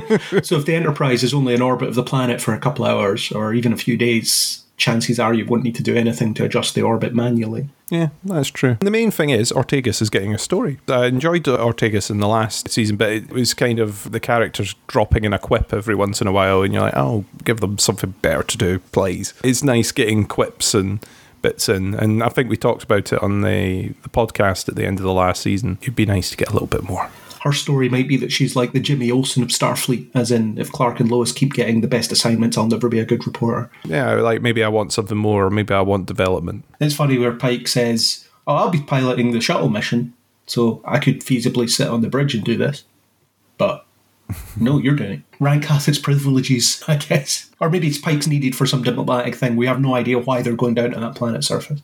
That's true. Maybe Pike's essential for reasons. Who knows? But it was a fun clip, and Spock apologising and saying, I didn't mean to burst your bubble there. Maybe that's the origin of the bigotry that we see in the finale. Cancelled me off my away mission. Maybe he keeps doing that. He's just a buzzkill, Spock the buzzkill. I was surprised we got a clip rather than a trailer, but it was an interesting choice. I'm trying to think what big event coming up that they could deploy their trailer, or if it's just going to unceremoniously drop somewhere. Yeah, they'll probably just release a trailer at some point. I don't think there's any other massive Star Trek events between now and whenever it might release. But my guess would be it'll be next summer sometime that they'll release this because Picard will run from February until 10 weeks from February, which will take us up to April or so. Maybe section 31 will be on between some of these shows. no mention of that or any other new shows at this Star Trek Day. That's what I was about to ask. Did they announce any of these other fabled Star Trek shows nope. that have been foretold? Bit of a disappointing Star Trek Day, really. It's almost like we don't really have anything to show, so we'll give you this stuff and then we'll just fill the time with random nonsense otherwise. It's interesting because the thing is, why decide that you're going to do a full all guns blazing event if you don't have that much to put in it. It seems like a weird decision to make. It's nice that the fans get a time to celebrate, I guess. Yeah, I guess it's just this is an annual thing now. We're going to keep doing it no matter what. Yeah, we need to keep it in the calendar, otherwise, it'll look like we've not done anything. Yeah. There was a funny thing. One of the people in the audience got randomly selected to get put in a Romulan makeup. So they got taken off stage and taken through the back to be made up as a Romulan. And I was thinking, that sounds great, but then if you're there and you've got a seat near the front, I'm going to miss half the show. and they're getting makeup done. I can hear them playing the Picard season three trailer behind me, but I can't see it. but that was really it. There wasn't much else that I can think of. Not even any of the chat as such. Tawny Newsome, she was one of the people hosting the event throughout the presentation, and I still find it a bit weird to hear Mariner's voice coming out of a real person. It was when she was in Space Force. Watched a bit of that on Netflix, and it took me a while to click where I recognised the voice from. And then she started complaining about something. You were like, "That's it." ah, there we go. That's it. Got it now. Well, that's it. That's the four major things based on Star Trek Day. So, what I can do is I can beam you back to where you came from. If you'd like to go back where you came from, I can send you anywhere in the world. No, just send me back. I will do. Thank you for joining, by the way. You're welcome. Energizing. So that was Chris. He was here and talked about Star Trek because we were both at Star Trek Day. We weren't. We even say on the thing where we were just watching it. We're frauds. I'm a fraud. I never leave the house, actually. I often quite find that if I actually didn't have to leave the flat, I probably wouldn't. What does that say about us? Let's not go into it. Yes, I don't think a large amount of introspection is going to help matters right now. No. Let's move on to some of the pillars of Kneel Before Blog slash Pod. We'll start with Marvel, like we usually do. We already talked about Marvel earlier when we did the D23 stuff, but they just can't shut up, so they give us more stuff to talk about that didn't come up at D23. First of which is the Avengers Kang Dynasty movie has a writer, and it's Jeff Loveness who is writing Ant Man and the Wasp Quantumania. So that suggests that Marvel like what he did on that film and are happy for him to continue and do a big Avengers movie. It also suggests that he maybe knows Kang better than most, which makes sense. Isn't Kang going to be properly introduced in Quantumania? That's right, yeah. If you discount that episode of Loki. I, I thought that the way we were take it was that He Who Remains in Loki wasn't actually Kang, but Kang was a variant of him. Yeah, I'm not sure what way round it is. I remember when I reviewed it, I just called him Kang because I couldn't be bothered dancing around it because that's who he is. Whether he's the original Kang or this is the original Kang we're about to meet, or if there's no original Kang, or if we can never trace the original Kang, who knows? But he's going to be a big bad for it. And I do quite like the idea of just various Kangs turning up in different films and being defeated, and then Yeah. we get the original one later on. I do recall him in Loki mentioning about his, his variants, and one of them being a conqueror, which seemed to be quite a pointed comment to the character's typical designation of Kang the Conqueror. Yeah, and then there's all sorts of weird stuff like the Pharaoh and Immortus and all this. And also Iron Lad. yeah. Really deep diving into it. Just to sum it up, comics are weird. Yes. Kang has had many names and many faces over different things, and different characters have been retconned to, oh, this was Kang actually, over the years, because pretty sure the future Pharaoh wasn't originally supposed to be Kang, but then turned out to be later on when they decided, oh, we might as well mesh this all together, why not? Yeah, certainly the kind of thing that happens. Just for example, pretty sure that Rob Liefeld didn't originally intend for Cable to be the son of Scott Summers first into the future to save him from a techno-organic virus. Nah, probably not. But it was retconned that he was. Comics are weird. But yes. Jeff Loveness cut his teeth on writing Rick and Morty as well, so it stands to reason that Ant Man and the Wasp Quantumania will be really dense and quirky. Yes, one thing that Rick and Morty is known for is just how utterly demented it is, with various dimensions and alien worlds and whatnot. It will be reined in slightly because it is still the MCU. Oh yeah, undoubtedly. I keep saying this that there are things that you would maybe like them to do that they definitely will never do. And I don't mean that necessarily as a criticism, it's just one of those things where they've set up a particular brand where they're only going to go so far. So I think that Jeff Loveness won't be allowed to go full Rick and Morty in his Ant Man movie, for example. Because I'm uh, pretty sure there won't be any jokes about anal sex or accidental incest or anything like that. And if there are, they'll be very, very subtle. Indeed. So this makes sense if he knows Kang and can write that sort of weird, timey-wimey stuff to reference Doctor Who, then more power to him. It's quite interesting the actual talent that they're pulling on for these Avengers movies coming up. We know nothing about the second one that will be out, but we know obviously who the director is and who the writer is of the first one. Destin Daniel Cretton, yeah, Shang-Chi was really good, but I wouldn't have necessarily assumed that he would have got that job. And then this writer who wrote an Ant-Man movie, again, I wouldn't have assumed he would have got that job based on who they've selected before for these things. So yeah, interesting choices. If, if nothing else, it is encouraging that that Marvel are continuing to hire people who seem like they might actually produce something a little bit different. Because one of the most frequent criticisms of the MCU by people who don't watch that much of it is the fact that it's all the same. which is a criticism I have no time for. Yeah, which is all big nonsense in itself, but intentionally hiring people who can dream up things that pointedly are different from things that they've done previously, I will always find to be encouraging developments. Yeah.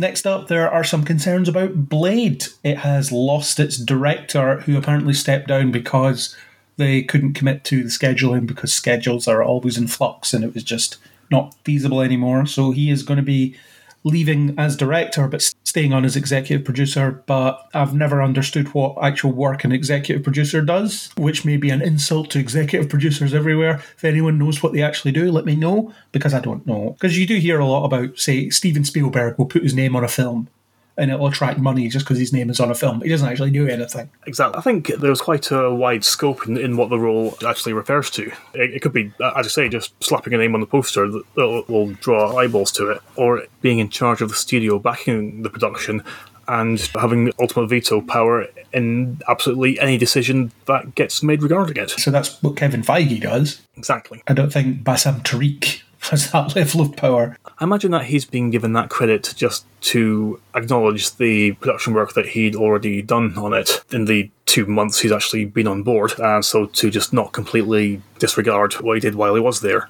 Someone was mentioning to me that it feels like there's a lot of shake-ups happening in films more so than ever, and I think the reason for that is there's more content being produced than ever. So, what you'll probably have is people that are spinning various plates at any given time. And if anything falls out of the schedule, they have to drop it because it's going to impact everything else they have on their schedule. So, it's not necessarily a malicious creative differences type falling out that you sometimes hear about, such as when Justin Lin left Fast and the Furious because he doesn't like Vin Diesel, reportedly. Mm-hmm. I mean, who does? That works with him anyway. Lots of people just seem to end up hating the guy because of his ego on set and things. But in this case, I don't know if there's any level of malice involved in the fact that he left. It just seems that they've announced that there's some kind of scheduling conflict, which fair enough, I suppose. However, there is a report, and this is all pinch of salt reporting. We don't know how accurate it is, but it might be suffering problems. Indeed. Journalist Jeff Sneider claimed on Twitter that he'd been told by someone familiar with the project that the current script for Blade is roughly 90 pages long,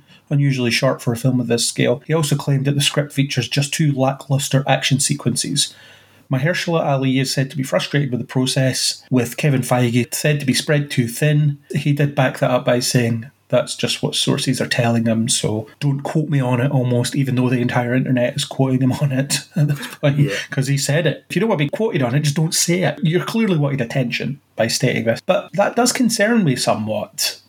90 pages, it's always said that a minute of screen time is about a page of a script, more or less. I imagine that changes when you're doing elaborate action and stuff like that. Maybe your scripts are shorter when all you put in is and then an action sequence happens. I don't know, it depends how intricately you script your action sequences. Exactly, because you could have something on the scale of how the action sequences are written in Quentin Tarantino scripts, where it's practically breaking down every single shot that's going to take place. All the way to have something like a stage direction in a Shakespeare play that simply says, they fight. And in Marvel scripts, I imagine a lot of it is action happens because a lot of the time they're handled by second unit or whatever, they're handled not by the director of the film entirely. Sometimes these things are storyboarded way before the film goes into production and before they even hire a director in some cases, which is a dubious way to do it. The director, Bassam Tariq, he's done what? A couple of Muslim dramas over 10 years or something like that, and suddenly they've decided this guy is who needs to do a Blade film. It seems there's a step missing there in his journey to making Blade.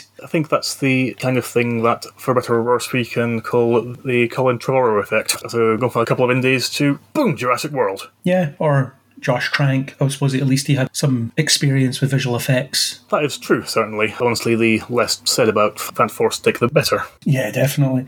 And I don't think it's necessarily a bad thing that Marvel and other studios are snapping up indie directors to make tentpole blockbuster films because, in ideal conditions, they can learn about how to do these sequences by being around the people that know how to put them together. But I don't think that's necessarily what happens. I think it's you do the talky bits, we'll handle the rest. Yeah, that is certainly a possibility of how might get done. I'm not sure if Marvel has a set number of teams who deal with stunts and actions uh, across the various films, but just hiring people to fully oversee a franchise tentpole after one or two critically acclaimed indie movies. It's an odd trend and not entirely clear what the purpose of it is. Especially when you have so many experienced directors who have done a hell of a lot more and are at far more advanced stages of their careers that they don't ever seem to get a look in. There's differing ways to look at it. One is these up and coming filmmakers are getting a chance to have their work seen by a lot of people who consume these Marvel films and blockbusters in general. In theory, it sounds like a good idea that we're giving the little guy a shot, but the cynical counter argument is that they're easy to control because they don't have any clout. Exactly. It's a little difficult to know where that balance actually is. I'd imagine that there are going to be multiple thousands of people who wouldn't have bothered to watch Nomadland, Oscar or no Oscar, if Chloe Zhao hadn't then gone on to direct Eternals. But she was someone that brought her clout with her because she got to convince them to let them film on location and things like that. I was meaning more just in terms of the prominence of a Marvel movie, retrospectively adding visibility to a director's previous work. Yeah, I think a lot of people would have watched Nomadland because they heard that she was doing a Marvel movie, or after they knew that it was her that was doing a Marvel movie. Eternals got lukewarm reception, so maybe it would have done more harm than good in that respect. But there will certainly be people that might go and look out their other work once they hear they've been appointed. And I imagine the balance shifts from director to director as well because John Watts, who did the Spider Man movies, he did three of them. So obviously they managed to strike up some kind of partnership that worked Yeah. for all parties. Otherwise, he wouldn't have done three of them. Either he would have walked after the first one, or Marvel would have not let him come back if they hadn't settled into some kind of equilibrium. But I always think of that story where Lucrecia Martel turned down Black Widow after she was told not to worry about the action sequences. and her point was, well, that's why I want to do the film, because I want to do the action sequences. Exactly, and there's almost a patronising attitude to take to ensure a director to not worry about an integral aspect of the film, as strongly suggesting it's something that they will have absolutely no control over. Do you want to make this action film? You don't have to do the action. Why am I making an action film then? And with that example specifically, it's almost like a suggestion of okay, so this film's about women. You can do things between women. You do all the actual person stuff, and we'll deal with the fighting stuff. We're already filming the flying fortress falling out of the sky. Don't even worry about it. I think it speaks to how it's almost like a factory production a franchise like this can become, where everything churns on at a specific pace and, and bring out things in a way that's already been predetermined, regardless of what anyone involved would actually want to contribute to it. It certainly doesn't help with that reputation, yeah. I think it's more complicated than that, though, and I do think the involvement or level of control varies from director to director. Undoubtedly, yes. Just at the same time, you just can't help cynically pondering just what level of control the studio and specifically Kevin Feige insists on having in each of them. Yeah. In the case of Blade, though, there's 90 page script with two lackluster action sequences. I'm wondering what that actually means, what those action sequences are, because I wouldn't associate Blade with being in some kind of high scale sequence, really. Even if you look at the Wesley Snipes films, as ridiculous as they got, particularly by the third one, the action sequences weren't ever that big because he's a guy with a sword and guns. There's only so big he can be, really. I don't foresee him knocking a flying fortress out of the sky, for example. I took lackluster to refer to the quality of the action sequences rather than their scale or intensity. Could be like something in Snake Eyes. They were pretty grim. It's also worth pointing out for anyone unaware that it's generally accepted in Hollywood that a standard script length for a, feature film is 120 pages. So having something that's basically 75% of that really doesn't speak well of how much there actually is to the film. But the thing is, how long ago was Blade announced? It was before any of the Disney Plus shows came on. I think it was announced around about the same time they announced things like WandaVision and What If and so forth. So you've had a while to formulate something. It's not just formulating something in the first place, it's having something formulated and then not constantly changing it, which I think is part of the problem in things like this. Yeah, if the report is true, it was supposed to start filming very, very soon. So they've lost their director. They've probably already got another one they haven't announced yet. I fully predict that we'll be announcing who the director is in the yes, announcing for the first time. We'll be reporting who the director is in next month's news podcast because they probably already have that locked in. They just haven't told us about it yet for whatever reason. So this new director will be going straight into production with this supposedly problematic script that they've had years to write and somehow only managed to get 90 pages and two lackluster action sequences, despite having decades of comics to draw from. All in all, it doesn't really inspire a great deal of confidence in the production. No. And you'd have to think that Mahershala Ali wouldn't sign on if he had some idea of what was actually going on. Because he has that kind of clout. You have to imagine it wasn't just, do you want to play Blade? Yeah, here's a contract, we'll figure something out later. I certainly hoped that negotiations were somewhat more complicated than that. But maybe they weren't. We all know about the Phantom Menace when everybody thought, oh, I'm going to be Star Wars. And they signed on without reading anything. So it could be hmm. that, maybe. But he's already worked for Marvel, sort of, when he was in Luke Cage. That is true, yeah. But then that's a tendril of the franchise that has now been officially decanonized. Yeah, but he didn't know that at the time. No. And he did Spider Verse as well, which is kind of Marvel, but not quite. Probably Marvel adjacent. Yeah. But we'll see. The thing about that report is it's to be taken with a massive pinch of salt, but usually there's no smoke without fire on these things. Usually reports like that don't come out without there being at least some truth associated with it. Exactly. It's certainly one thing to attribute stories to anonymous and unverifiable sources. But when it's someone just making a statement of something that they've heard rather than, say, writing an unsubstantiated article for a clickbait entertainment website, it's something else entirely. We'll find out. Watch this space. Hopefully they won't screw Blade up. It would be nice to think so because it was the release of Blade in 1998 that effectively began paving the way for the MCU. Yeah, definitely. Still, in the Marvel sphere, we have some confirmed casting for Wonder Man, but it's not the casting of Wonder Man, although the rumour is that Henry Cavill might be up for the role, as in DC aren't interested in making him Superman again, so we'll just make him our Superman, which I think would be a funny twist. Although I don't think that's what will happen. But the returning character is going to be Ben Kingsley's Trevor Slattery. Yay, we get to see more of him. Amazing, he says sarcastically. The problem with Trevor Slattery as a character from me, it's not an existing scar from the twist of Iron Man 3, which I do still think is a dumb twist. But that's long ago now. It's not something I really bother about. It's just the fact that in Shang-Chi he was really overused. The joke had worn off and he was still in the film for me. That's what I'm worried will happen here. He'll be in half the series and it'll be, oh my god, every time this guy turns up, my skin crawls because of just how unfunny he is. He is certainly being given more prominence than the character actually deserves. Because basically his whole purpose was to just be a midway plot twist, which I hated the first time I saw Iron Man 3. Though, to be honest, I came around to it more a little bit the second time, but certainly not to the extent that I think the character deserves the prominence that he's been given. It's entirely possible that he's actually just going to be a very brief presence in the series, with a link of Trevor being a washed up actor, and and also the fact that Wonder Man can't remember his actual civilian name. Simon Williams. That's it, yeah. He himself was an actor as well before becoming a superhero, or rather, a manufactured kind of like mold supervillain who then became real hero. Again, comics are weird. it's possible that the, the is just going to be a minor aspect just thrown into it to provide a link to the existing MCU material. And is it not going to be like a major supporting character or anything like that. Possibly he was the first one announced for this, just because Ben Kingsley presumably already has some kind of agreement in place with Marvel, so it was easy enough to get him back on board.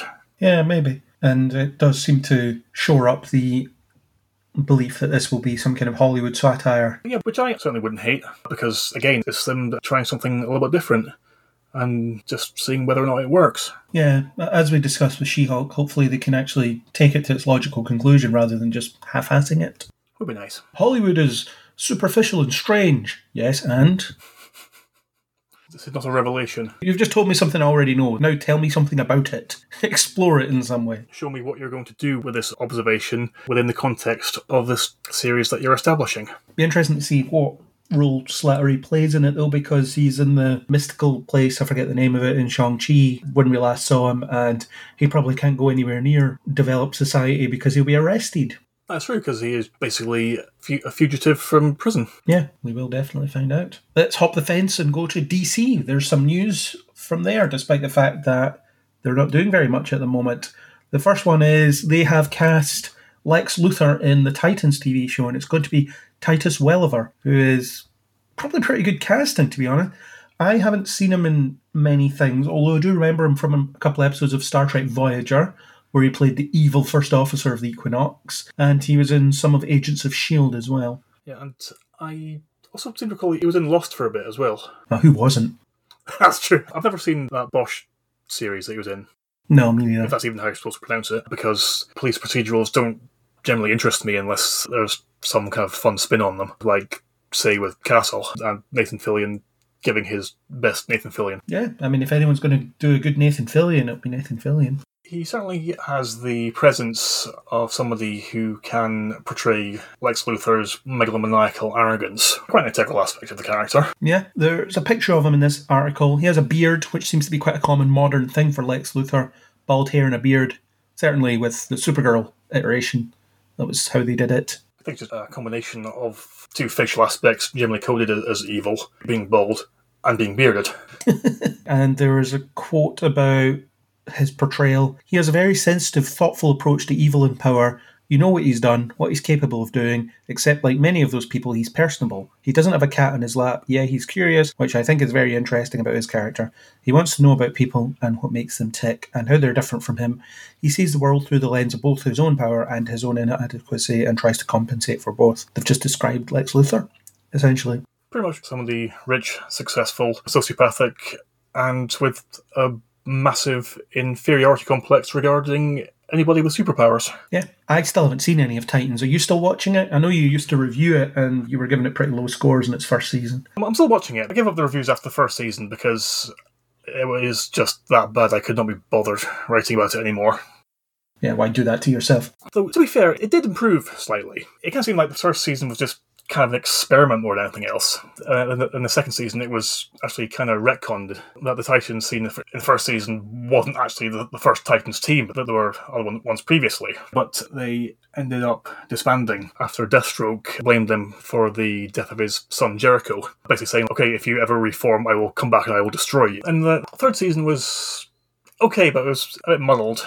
Too many different ideas all kind of thrown together that didn't really mesh well. But to be honest, after just how utterly mediocre the first season was, and I just really didn't expect anything more from it. So it's something I just carried on watching just for the sake of it, rather than out of any real great desire to find out what was going to happen. Well, you'll be able to cast opinion on this version of Lex Luthor after your quite passionate opinions about the Supergirl version of Lex Luthor. Indeed, yes. And then I wonder if we'll get an additional Lex Luthor in Superman and Lois, which is now confirmed to be no longer part of the Arrowverse, which means they could recast Lex Luthor if they want. They might do if, if it doesn't just end up being one of the final casualties of the whole Arrowverse just being quietly taken around the back of the sheds and putting a bullet through his brain. Yeah, very possibly. Well, they already played with the idea of Lex Luthor being unconventional in Superman and Lois because when they thought that John Henry Irons was a Luthor initially, they were really confused. No one ever said it, but they were really confused because he was black. Hmm. So I guess by that logic, they would have to cast him as white in Superman and Lois. Although, considering they were pretending they were in the Arrowverse for a bit and then told you that they weren't, then I suppose none of that matters, does it? Honestly, I think they've now just abandoned any pretense of continuity and now just going along with whatever they want until the final cancellation. pretty much. Next two bits is two bits of casting for Joker Folie à Deux, which is a film that I can't be bothered with already. But Brendan Gleeson is one of the actors that's been announced cast in the film. Warner Brothers had no comment on that casting. The second guy is called Jacob Lofland. And they have commented on who he has been cast as an inmate at the asylum who develops a relationship with Arthur Fleck, aka the Joker. So that's great. Which tells us literally nothing. Yeah, pretty much. But this actor made his debut opposite Matthew McConaughey and Tye Sheridan in the 2013 indie hit Mud, and he was in some of the Maze Runner movies, possibly. Well, he definitely was, but I don't know which ones. And he played the younger Pierce Brosnan in the Western series The Son, which ran for two seasons on AMC. Another thing that's been said about this film is that it will be from Harley Quinn's perspective, so that's why it's a musical, I guess. Basically, anything about this film, my general reaction is I don't care. I did not like Joker at all. It, it, it was just interesting in that it was pretending to be a comic book movie, but not actually being one. Instead, just being like a comic book movie if it had been directed by Martin Scorsese in the late 70s. Okay, aesthetically, they achieved that, but it's just that everything about it was so removed from anything related to Batman or the Joker or DC in general that trying to make that connection in the first place was just meaningless. That in itself really soured my opinion of it. I also thought it really didn't have much to say about anything. Okay, so greedy capitalism, bad. People with mental illness need help. Mentally disturbed people can only be pushed so far until they snap. These are all very basic concepts that the film really makes no effort to expand upon in any way. But because the film was so financially successful, because so many people did like it for their own reasons, I expect that this sequel is going to be more of the same, which means I will likely dislike it just as much. Yeah, so it just, just isn't something that I have any interest in or excitement for. Unless it's a good musical, in which case that might have some validity to it. Hopefully. Okay, let's move on. Our last piece of DC news. After last month suggesting that Dan Lin would be leading the DC Comics film and TV unit, turns out he isn't. The reasons are very complex and legal. His company had a deal at Universal, and Warner Brothers would have had to either fold this company, go right back into the studio, or work something else out. And that's where the discussions fell apart. They couldn't find a way to make it work. So basically, no offer was made, and they're looking for someone else. That's certainly a far more technical reason than my initial assumption. In that Dan Lin probably decided that he doesn't want to be part of a division that David Zaslav is pretty much intent on destroying. Yeah. Do you want this job where you will just be casually insulted on the internet by the worst people out there and where nothing you make will ever be good enough because they still want the Snyderverse? right now, that kind of position is the epitome of a poison chalice. because anyone being in charge of the movie output of DC is going to receive relentless and vitriolic abuse from all corners of the internet. And what few achievements you actually do make will end up being heavily overshadowed by everyone pointing out everything that you're doing wrong. I mean, I'll do it because I never check Twitter, so I mean, abuse me all you want because I won't be listening. So, DC, if you're listening, give us a shout. We'll work something out. I don't have a production company that needs to be folded in or not. Let's move on. Let's hop the fence again to the CW, which is kind of DC but not quite. For the final season of The Flash, we have another villain that has been recast. We're going to be getting the post crisis Captain Boomerang, Richard Harmon. So, the CW recycling another actor who used to be in the 100 for the Flash. He's been tapped to recur as Owen Mercer, aka Captain Boomerang. The new post crisis Captain Boomerang has recently been released from Iron Heights with a chip in his shoulder, but the twinkle in his eye disguises a dangerous and violent threat to National City. Whether he'll be a second Captain Boomerang that erases the original one, or whether this will just be a successor of some sort, we don't know. It suggests that the altered timeline version of the Flash that doesn't remember anything about its past pre crisis has encountered him before if he's been in prison. So we'll find out. Well, that certainly would suggest that, yeah. I can't remember specifically, but I think that the original Captain Boomerang that we had was the Digger Harkness version of the character, was. rather than Owen Mercer. And in the comics, Owen Mercer was his son. So they might maintain that connection, but to be honest, everything about the Flash is thought through with so little effort. I would actually be surprised if someone has given it even that level of consideration. Yeah, there'll probably be a quick, you put me in their Flash, and he'll be like, I don't remember. And then that'll be it. Um, that's all you're getting, because that's all the continuity we can be arsed portraying. It's the final season. We don't have to care anymore. Not that we cared before. That'll be the dialogue as well. That's how much they've stopped caring. Would not surprise me. Well, that's it for the CW. There's not much else to say. Let's jump over the fence again. Another fence to Star Wars. We have a few things here. We have our live action Ezra Bridger, a guy called Eman Esfandi. His film credits include Robert Rodriguez horror pick Red 11. He was also in King Richard. He will be in the upcoming gay military drama The Inspection, which will be at Toronto Film Festival. I haven't seen any of the films that he's in, so I don't know anything about him. But looking at him next to the picture of Ezra, he looks like he could be a grown up version of the drawing. I certainly think that was what they were going for in the image selection, certainly. I think the most frequent comments about this casting will just be statements of disappointment that uh, isn't Rahul Kohli who's being cast as Ezra Bridger, because there was this periodic thing where people were pushing for him to play the character, which Rahul Kohli was constantly playing up to probably because he thought it was funny. Okay. I don't think that would have been good casting for Ezra. If nothing else of the height difference to take into account. Yeah. Guess we'll see. As we've both discussed, neither of us are hot on Rosario Dawson playing Ahsoka. We don't know what Natasha Liu Bordizzo will be like a Sabine.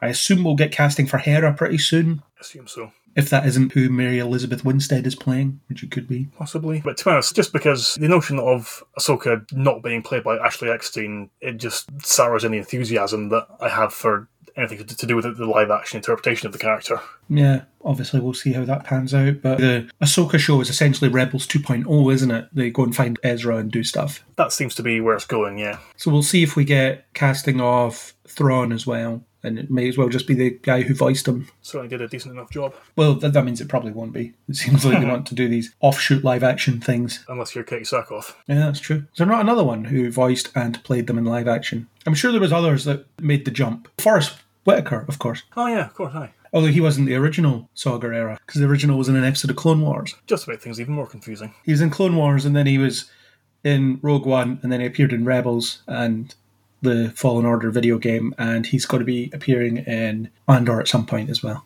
Let's move on. We have more casting for The Acolyte, which is another Star Wars series that I'm interested in because it might have nothing to do with the main Skywalker saga side of it unless they force it in, which I'm worried they will be. Jodie Turner Smith, who was in Queen and Slim and Anne Boleyn, is finalising a deal to join Amandla Stenberg in The Acolyte. Does not say who she is playing, of course. Not that it would matter if it did. Yeah, because even if you're given a character a name, it likely wouldn't mean anything to you. They have also cast Manny Jacinto, who was in The Good Place. That'll be interesting. Indeed, yes. I actually can't imagine him as anyone but Jason in The Good Place. This is going to be really jarring for me. It is a bit, yeah. I did see him recently because he had supporting role in this horror series called Brand New Cherry Flavor, which is a series revolving around a director played by Rosa Salazar, whose short film has the option to be expanded into feature, but then she gets shafted on the deal and shut out of production. So she attempts to get revenge on the director by having this backwoods witch cast a curse on him. It's weird as all hell, and Manny Jacinto was basically her best friend and was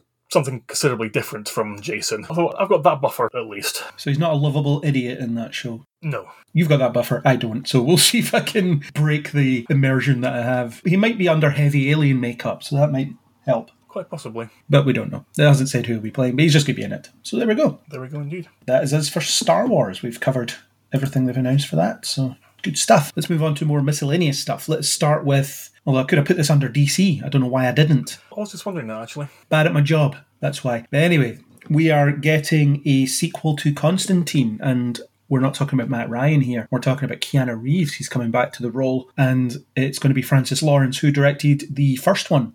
Back to do the second one. This is something just been talking about doing for such a long time now, isn't it? Ever since this Keanu Sans that started with John Wick, really. Pretty much, yeah. It's just been, oh, let's get him doing Constantine again. Then he is. So great. No, I didn't like the original Constantine film with him in it and Shia LaBeouf as Chaz as well. And Tilda Swinton as uh, Angel Gabriel. Yeah, that's right. Peter Stormare as the devil. Would that technically be the Tom Ellis Lucifer then? Yes, actually.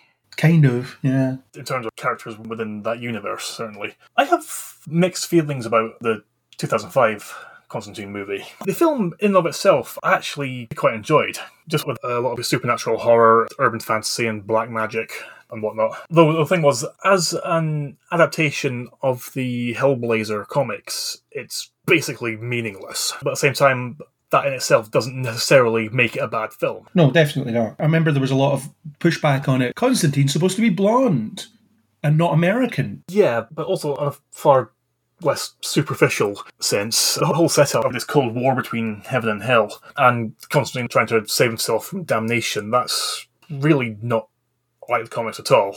The series with Matt Ryan was far closer variation on what the comics are actually like. The thing that actually surprised me most about this was just how positive a reaction there seems to have been to the announcement. Because I, I was just always of the belief that the film was generally seen quite negatively by most people. So the fact that so many people are excited about the prospect of another one to me was quite surprising. I think there's been a bit of retro opinion changing in terms of people's reaction to that film because Keanu Reeves is a hot property at the moment. That is entirely possible, yes. The TV series that was criticised by some people for being very close to Supernatural, the TV show, which took a lot of its rules and stuff from the Hellblazer comics. Indeed, yes. When the thing you're adapting is overtaken by something that's adapted from it. Uh, it's like when John Carter was released and everyone was whining that it was too similar to Star Wars. It's all that stuff. You get that all over the place. This book was published literally a century ago. this film is stepping on a series that was being developed for HBO Max by J.J. Abrams. So thank God for that. Amen.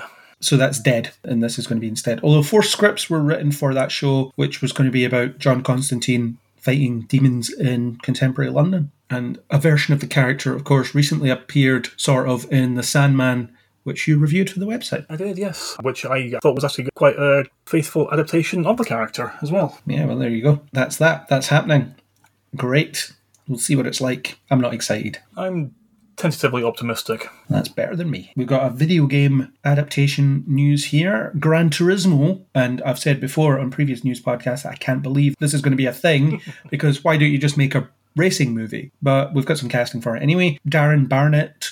Who's joining David Harbour and Orlando Bloom in this, and it doesn't really say anything about it. But it's going to be directed by Neil Blomkamp, so that's a surprise. Which is a choice, certainly. But what is going to be about this that makes it Gran Turismo rather than just a racing film? From what I read, the plot was going to be about this teenager. Ah, yes, I had to scroll down, and there it is. Tell me exactly what this is. This teenager played by Archie Madekwe, I think it's pronounced, who makes a jump from like being a successful esports person to being an actual racing driver. And Darren Barnett is a already established racer who resents this usurper entering his domain, which is apparently based on a true story, which I am skeptical about.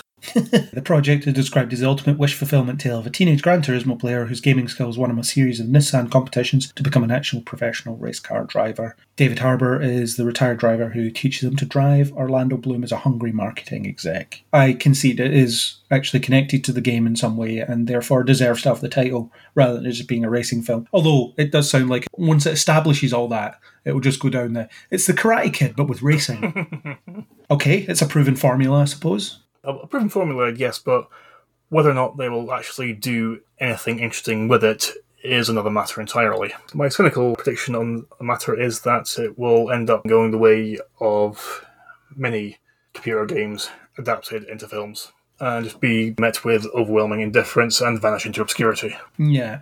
Since I made that connection already, let's just announce that Sony Pictures is going to be doing a new Karate Kid film which is a return of the original Karate Kid franchise. It doesn't say whether it'll be connected to Cobra Kai or not, and it doesn't say what the film will actually be. I wonder how they can do that because, well, he ain't a kid anymore for a start. Mm-hmm. So what will this be? But it doesn't surprise me they're going to do this. The fact that everybody is going through the drawers to figure out what stuff they've got that they can throw back out into the ring. My main issue is that I don't think there's really any need for another Karate Kid movie because we, we already had one remake of it that most people have already forgotten about, quite rightly too. Ah, yes, the Kung Fu Kid. Indeed, yes, the Kung Fu Kid, which in itself is just ridiculous. But I think it is just likely to do with the popularity of Cobra Kai keeping the property in people's minds. So they've now decided to just milk it for what it's worth. Is Mr. Miyagi still alive? He is not. That's a challenge. So I guess the logical thing is that Billy is the character's name from the original? Daniel, wouldn't it? Daniel, yeah, okay. That shows how deep my connection to the Karate Kid film is. I guess he'll be the Mr. Miyagi? Quite possibly, yeah, because I think the Ralph Macchio is in his 40s now. It'll be like a kind of age for a former champion starting to age and pass his skills on to a new generation. He can teach another kid how to wax cars and take out his rubbish and whatever other nonsense Mr. Miyagi got him doing. Picking the fence and doing the crane. Yeah, all that stuff. So, not excited about that. Fair enough. Let's move on. There's going to be a TV series of the David Cronenberg film Scanners at HBO. The series is set in the mind bending world of David Cronenberg's seminal film. Pursued by relentless agents with unimaginable powers, two women living on the fringes of modern society must learn to work together to topple a vast conspiracy determined to bring them to heel. William Bridges will serve as writer, executive producer, and showrunner. Yann Demange will direct and executive produce. Cronenberg will also executive produce, and so on. I guess it was only a matter of time that they would do this. They first announced they were working on the series version of Scanners in 2017. Scanners was originally released in 81. The film followed a man who discovers he's one of 237 scanners, people with incredible psychic powers. After he's recruited by a private military contractor to stop an evil scanner, because why not, named Revok, who was played by Michael Ironside. The film also starred Stephen Lack, Jennifer O'Neill, and Patrick McGoohan, among others. It went on to achieve cult status, particularly for the infamous sequence in which a scanner's head exploded. Four sequel films have since been released, though Cronenberg was involved with none of them. So this will be a sequel to the first film, I would imagine, ignoring the other three. Uh, not the other four. I don't think it's necessarily a direct sequel. I think it's more just another story that's set in the same world. Going by the description of the TV show's plot, it doesn't really relate much to the actual films anyway. So I suspect that the series is going to be its own thing, and any references to the actual movies will be fairly vague and infrequent. Or they'll just go all in and make it a direct sequel. The way that the actual film ends, I don't see how a direct sequel to the original movie would marry in with that plot as it's been described. I guess we'll see. But I'm not against this idea. I think it could be pretty interesting. I do love the weirdness of David Cronenberg's movies, and just quite looking forward to seeing how people trying to recreate that. And it's finally happening after a long time of not happening, as these things go, I suppose. Yeah, which is quite often the case with major productions such as this. Okay, let us move on and discuss the next thing. We're going to be getting a sequel to the critically acclaimed Searching, which is a film I absolutely loved. Although it's not really a sequel, it's more just another story that uses the same storytelling techniques. This one's called Missing. For those that don't know, Searching is a mystery of a disappearing daughter that is told entirely through device screens, so like phones and tablets and computer screens, and you're reading emails and watching videos and seeing social media posts and reading abusive comments and then punching people on camera and having that uploaded. Yeah, it was really clever. It just told a story that we've seen done a million times before, but in a really creative way. And now they're going to do it again. This isn't going to be the same people because that would be a pretty miserable life, wouldn't it? It's, it uh, would, God, yes. Something else has happened again. But this one's going to be written directly by Nick Johnson and Will Merrick, and it's going to be starring Storm Reid, Nia Long, Joaquim de Almeida, Tim Griffin, Daniel Henney, and Amy Landecker. So they're basically just going to use the same techniques to tell another story about someone who's missing. I'm conflicted about this because I loved searching. I was really captivated the first time I saw it. So it makes sense that they would want to do this again because it's something different in terms of storytelling. However, I do wonder if it'll be derivative. I wonder this with horror concepts, stuff like It Follows or A Quiet Place. And you think, oh, that's a great idea. Now find the next high concept thing you can play with. Instead, they just tend to repeat it and it's less impactful the next time round because they've already done it. And with lockdown and stuff, we've already had a lot of similar sorts of stories with Zoom calls and what have you. So I do wonder if it's a innovative idea that was innovative and now isn't. I've got similar mixed feelings about this. I also thought Searching was absolutely fantastic. Um, was definitely one of the highlights of the Edinburgh Film Festival, the year that it was shown when I first saw it. With a title like Missing, it's certainly in- indicative of having a very similar story. So I'm just not entirely sure what else they think they can do with it, other than to just tell a similar story using the same techniques. Yeah. Going back to what you were saying about using that technique for horror films, which incidentally, like, the official name for doing this is called Screen Life. Actually, I only found out recently because prior to that, I'd always always just referred to it as visual epistolary. But uh, anyway, the horror movie host was using this kind of thing uh, about a bunch of friends having a seance over Zoom, which was an absolutely fantastic film. But I'm not convinced that there's much more they can do with this while telling what certainly seems like a very, very similar story, and not just have it ending up looking like exactly the same thing, just repeated again. Yeah, definitely. Another example of it that was actually pretty good was called Untitled Horror Movie, which starred friend of the show, Katherine McNamara. It was a similar idea, but it was a bunch of out of work actors trying to come up with a horror movie and they accidentally summon a demon. As you do. It's pretty good. But yes, I think it's possibly a bit tired and played out now as a idea. That's not to say this won't be any good, but it's also, you know, it's been done a lot and it's less innovative, like I said, than it was before. But that's not the case with anything. But I do feel like they just lean into these things until they break them. And do we have to call it a sequel to Searching? Because it isn't. Exactly. It's just another story using the same idea. Yeah. Anyway, let's move on before we get stuck into doomsaying on that one. The upcoming film Ursa Major, which is a new sci-fi thriller from sibling directors Jonathan and Josh Baker, has cast Mary Elizabeth Winstead and Xochitl Gomez. I think that's how you pronounce her name. That's how I would have said it. It's got an X in it. It's weird, but she was in Doctor Strange in the Multiverse of Madness as America Chavez, so that's that. They will be playing Charlie and Natalie, mother and daughter fighting for survival on an Earth like planet, hiding from a group of relentless hunters with the added threat of an imminent and deadly storm approaching. But Natalie, now a teenager, has begun to question her mother's decisions, her explanation of who they are, how they got there, and what they need to do to survive. That sounds interesting. It certainly seems like they're going to be playing into a potential ambiguity of the situation, and that the mother might have been lying to her daughter about the situation just to keep her under control and stop her asking questions or trying to explore or travel anywhere. But it certainly sounds like it's going to be an interesting mystery. And also, since both actors aren't strangers to action scenes, there may be some degree of that in it as well. Maybe. It sounds like an interesting concept, so we'll see how it plays out. Good cast. Next up, Lionsgate is remaking The Strangers with Madelaine Petsch to star and Renny Harlin directing. Also, Gabe Basso and Froy Gutierrez will co star in the movie set to become a trilogy of titles. It's a trilogy already? Jeez. Yeah. But it's based on the original 2008 psychological thriller of the same name that, starred Scott Speedman and Liv Tyler and was directed by Brian Bertino. The reboot will see Petsch play a character who drives cross country with her longtime boyfriend to begin played by Gutierrez to begin a new life in the Pacific Northwest. When the car breaks down in Oregon, they're forced to spend the night in a secluded Airbnb. There's the modernization, where they are terrorized from dusk till dawn by three masked strangers. Harlin is directing, with a script by Alan R. Cohen and Alan Freedland. Lionsgate distribute worldwide.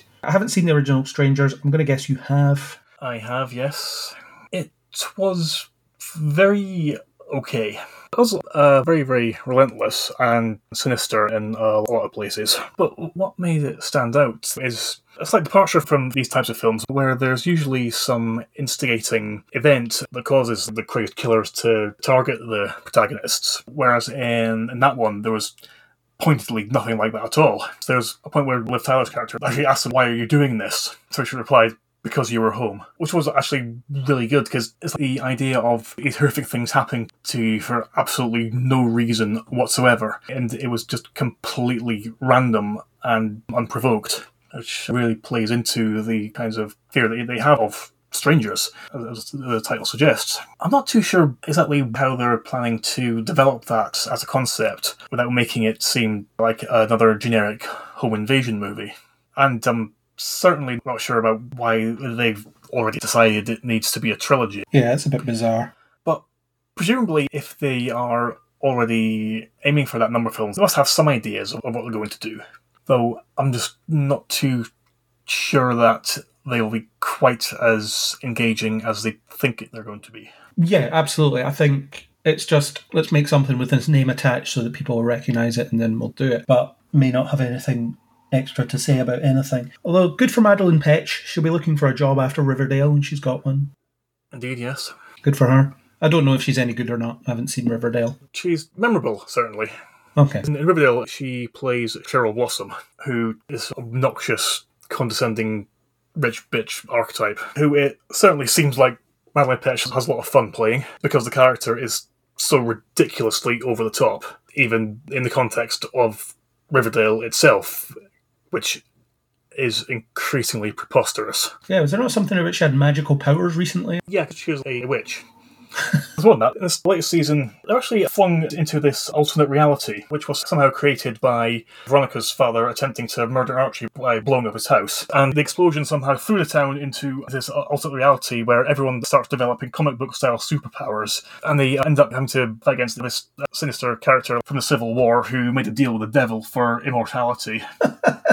it is just as utterly ridiculous as that sounds. Didn't it start life as just a high school drama? Yes, it did. and from there, got increasingly mental with each successive series. Yeah, I know that Sabrina turned up with a crossover from the Netflix yeah. Sabrina show. that was part of Cheryl's witchy powers were coming into things. Oh, okay. And Sabrina showed up to show how to harness her powers and also how to retrieve the souls of their family members from hell after they'd been murdered. I feel like I kind of have to watch this show now. And what's so surreal about it is the fact that it's all played completely straight. There's no knowing winks or any kind of camp tone to it. It's all presented as all of this is completely rational and plausible, and this is exactly the kind of thing that could happen, and it just happens to be happening here. It reminds me slightly of the Nancy Drew CW series, although that had the supernatural baked into it from the first episode. So the fact that they're encountering ghosts and curses and stuff didn't seem out of place. I'd never actually watched that. It's all right. I've seen the first season, but I haven't watched any more of it, which probably tells you how good it is. Hmm. I didn't hate the first season. It was just one of those things where I didn't feel especially compelled to make sure I rushed to watch the second season. You get that sometimes. Yeah. Anyway, let's move on. I did not expect that conversation to go there, but there we did. That's why I put these things on the list. Exactly. We're getting a follow up to Blade Runner 2049 called Blade Runner 2099. It's going to be an Amazon Prime TV series, and Ridley Scott is going to be producing.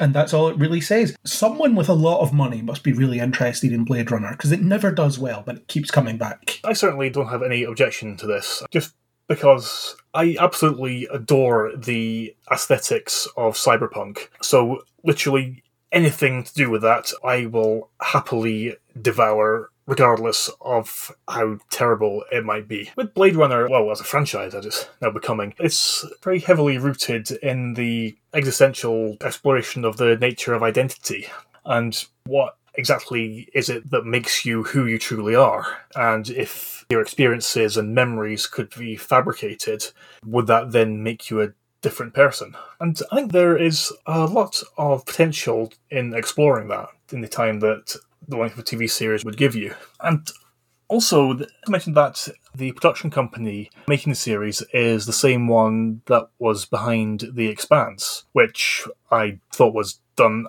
spectacularly. So, if we can expect the same level of production values, then I think this is definitely going to be something to look forward to. Yeah, well, I love 2049. I thought that was really good, and I thought it was a shame it flopped in the way that it did. And it made me worried about Dune as well, because it seems that Denis Villeneuve just makes really high budget things that don't make any money that are actually very good. So the fact that that flopped was a shame, but it's good that they're continuing on with it and they'll give it a go as a TV series. Maybe it'll be more at home as a TV series because I actually thought 2049 was essentially a collection of vignettes, short stories that were smashed together to explore different Philip K. Dick sci fi concepts. So I don't think it necessarily worked as a flowing narrative.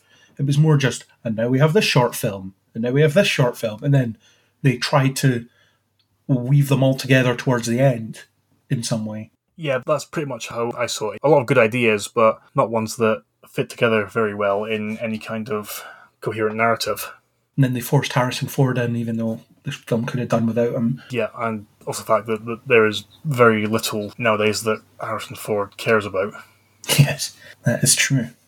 Anyway, we'll look forward to seeing this if it comes to pass. Seems like it might. Next up, we have a shake up in the House of the Dragon adaptation. One of the showrunners is leaving. Miguel Sapochnik is stepping down, citing exhaustion, pouring three years of effort into the Game of Thrones prequel. So it's going to be down to one showrunner, Ryan Condal. And that's basically about it. It doesn't say anything. I bet you the statement isn't entirely the truth as well. Is it just burnout? Is there some needling going on there? Who knows? The closest to any actual explanation was was him stating that him leaving the show was the right choice, personally and professionally. Which, as an explanation, is incredibly ambiguous and can be interpreted in multiple ways. I'm really tired, so I'm not doing this anymore, is essentially what they've tried to say. Yeah, it just makes you a little skeptical. That's all, all there is to it. I haven't been watching the show, but apparently it's good, according to people that like that sort of thing. It's it's okay, really. Just because I was just so incredibly soured on anything Game of Thrones related, like the drastically and swiftly deteriorating quality of its final seasons, that uh, left me feeling pretty indifferent towards anything to do with it. And the idea of this series, one that's set about 200 years prior to when Game of Thrones starts, it just seems like more of the same, really. Intriguing backstabbing in the court of a dynastic ruler of a small empire, fantasy nations. But there's not a great deal about it that's that distinctive from what its parents show showed, I suppose. And also, when you have the central character of a king who is doing his best to create a legacy that would benefit the nation and ultimately better the world, it kind of falls a bit flat when you already know th- that the dynasty in question ends in incest, insanity, and murder. Lovely. Personally, I was finding there's not that much about it to engage. Really. And I also got this habit of throwing massive time skips as well the first three episodes they uh, take place over about five years, and from that we can only infer that everything that happens in between these episodes was so inconsequential that there's no point even mentioning it, never mind showing it. Was actually wonder just how much of it we're seeing is actually going to be of any consequence. We'll see if it can continue. Well, I won't, but people will see if it can continue with one showrunner and whether they can sustain it or whether the other one was propping things up significantly. Shows often change when people step down massively in different ways. One example that comes to mind is Red Dwarf, which, if you're unaware, is a British sci fi comedy series which has been made on and off since the late 80s. And for years, it was written by two guys in collaboration. But then after one of them left, maybe because he just didn't want to do it anymore, the quality of the writing took an absolute nosedive and it struggled to, to just be as interesting or, or as funny as, as it had been when it was both of them. Yeah, so who knows how this will shake out? There's a question around that. But it's a bit of a concern this early in the show's life. Yeah, and as mentioned, the ambiguity of the reasons for it just makes me think there's a lot more going on that we're not being told. There usually is. Anyway, let's move on. We have some news on the Attack the Block sequel. John Boyega is helping shape the story for the anticipated follow up. In an interview with Collider, he said how his producer duties were impacting his involvement with the film's script. According to Boyega, the story is being presented by both him and Attack the Block writer and director Joe Cornish. And he said, We've collaborated heavily on making a story that makes sense for Moses and the other characters, and the new characters that will be coming up in the sequel too the actor producers said. And then also there's different perspectives in writing it, with Joe having his perspective and me having mine. Attack the Block followed Boyega's Moses, a young gang leader turned local hero who uses his street smarts to fight an alien invasion. So a sequel to that, do we need that? I don't know. I like the original. Uh, Jodie Whittaker in it as well, actually. I did, yes. Also, the guy who played Jax on The Flash in Legends of Tomorrow. Oh, yeah. Franz Drameh. I'm not sure how to pronounce his surname. Basically, all British black actors were Pretty much, yeah. Film. Young British black actors, should I say, were in that film at that time. Some of which went on to be successful and some of which didn't. Indeed. But a sequel to it, I don't know if there's a place for it. I don't know if there's a follow on from that story. From what I remember, I haven't seen it in a long time, but it did seem pretty open and shut, didn't it, by the end? Although yeah. Joe Cornish is back, so well, who knows? Yeah, it's, it's certainly a very self contained story. So maybe the sequel is something to do with more of the aliens who came in the, in the first movie, kind of investigating what happened it's one of those stories where it pretty much said what it had to say in the first movie, and I'm not sure what else there is to say. The fact that Joe Cornish and John Boyega are both involved in it certainly is encouraging. And I don't think it's going to be as throwaway as, as it might otherwise had been if they hadn't, but not sure where it might go. The Independence Day model, then. Aliens previously invaded, they will invade again, and we have to deal with it again. It's been so many years, and we have to deal with it now. That'll be the potential plot. Sounds about right. It was good. I should watch it again, actually. It's been a long time since I've seen it. I don't think I've seen it since it was out, actually. In 2011, if you want to feel really old. Yeah, that's what, that's what I thought. Over a decade. Great. Well, John Boyega was really young in it. Yeah, I think he was like 19 or something. Yeah, something like that. So not that young, but young. Towards the end of the film, I remember it turned out that his character was actually like 15. Yeah. Anyway, moving on, we're approaching the end of our list. Benedict Cumberbatch and Mark Strong have joined Jodie Comer on the cast of The End We Start From. It's based on a novel by Megan Hunter and adapted for the screen by Alice Birch. It's about an environmental crisis seeing London submerged by floodwaters and a young family being torn apart in the chaos. With London being submerged by floodwaters, do you think they would allow film screenings outside London if that happened? Or if they would still somehow only be there? Press screenings, I should say, not just film screenings. As we are all painfully aware, London is in fact the centre of the known universe, uh, so there is very, very little of any kind of consequence that happens out with the confines of the M25. So your answer is no, there wouldn't be press screenings outside of London if the whole place was flooded. Pretty much, yeah. It would be nice to think that there would be, but most people in London, especially in the world of media, are so London centric it may genuinely not occur to them. Yeah. Jodie Comer said about the film, My character is extraordinary. Both her very personal life and the world around her have been turned upside down, and she's dealing with the unknown at every turn. Her story is about the quiet heroics of determination, devotion, bravery, and love. It's a unique take on the survival film, apparently, one that feels in tune with the climate crisis we are experiencing now. It delivers an honest look at the nature of a hero, someone forced to be brave, who sometimes can't be. It's incredible to be working with such an extraordinary cast, bringing this human, primal, and ultimately hopeful story to life. That was the director that said that. Sounds like a lot of words saying not very much. Yeah, but it's got a good cast. Jodie Comer is on the up considerably. She's probably going to be the Invisible Woman in the Fantastic Four. Wouldn't surprise me. She was good in, I think, the only thing I've seen her in, which was Free Guy. Yeah, she was. And also the series which most people would associate with her killing Eve. Yeah, I've not seen that. She was engagingly psychotic. Okay, so we've got Cumberbatch, Mark Strong. I like them too, especially Mark Strong. He doesn't get enough decent roles. No, he doesn't. But there's not a lot to say about that. It's a film about drowned London and people surviving. Exactly, yeah.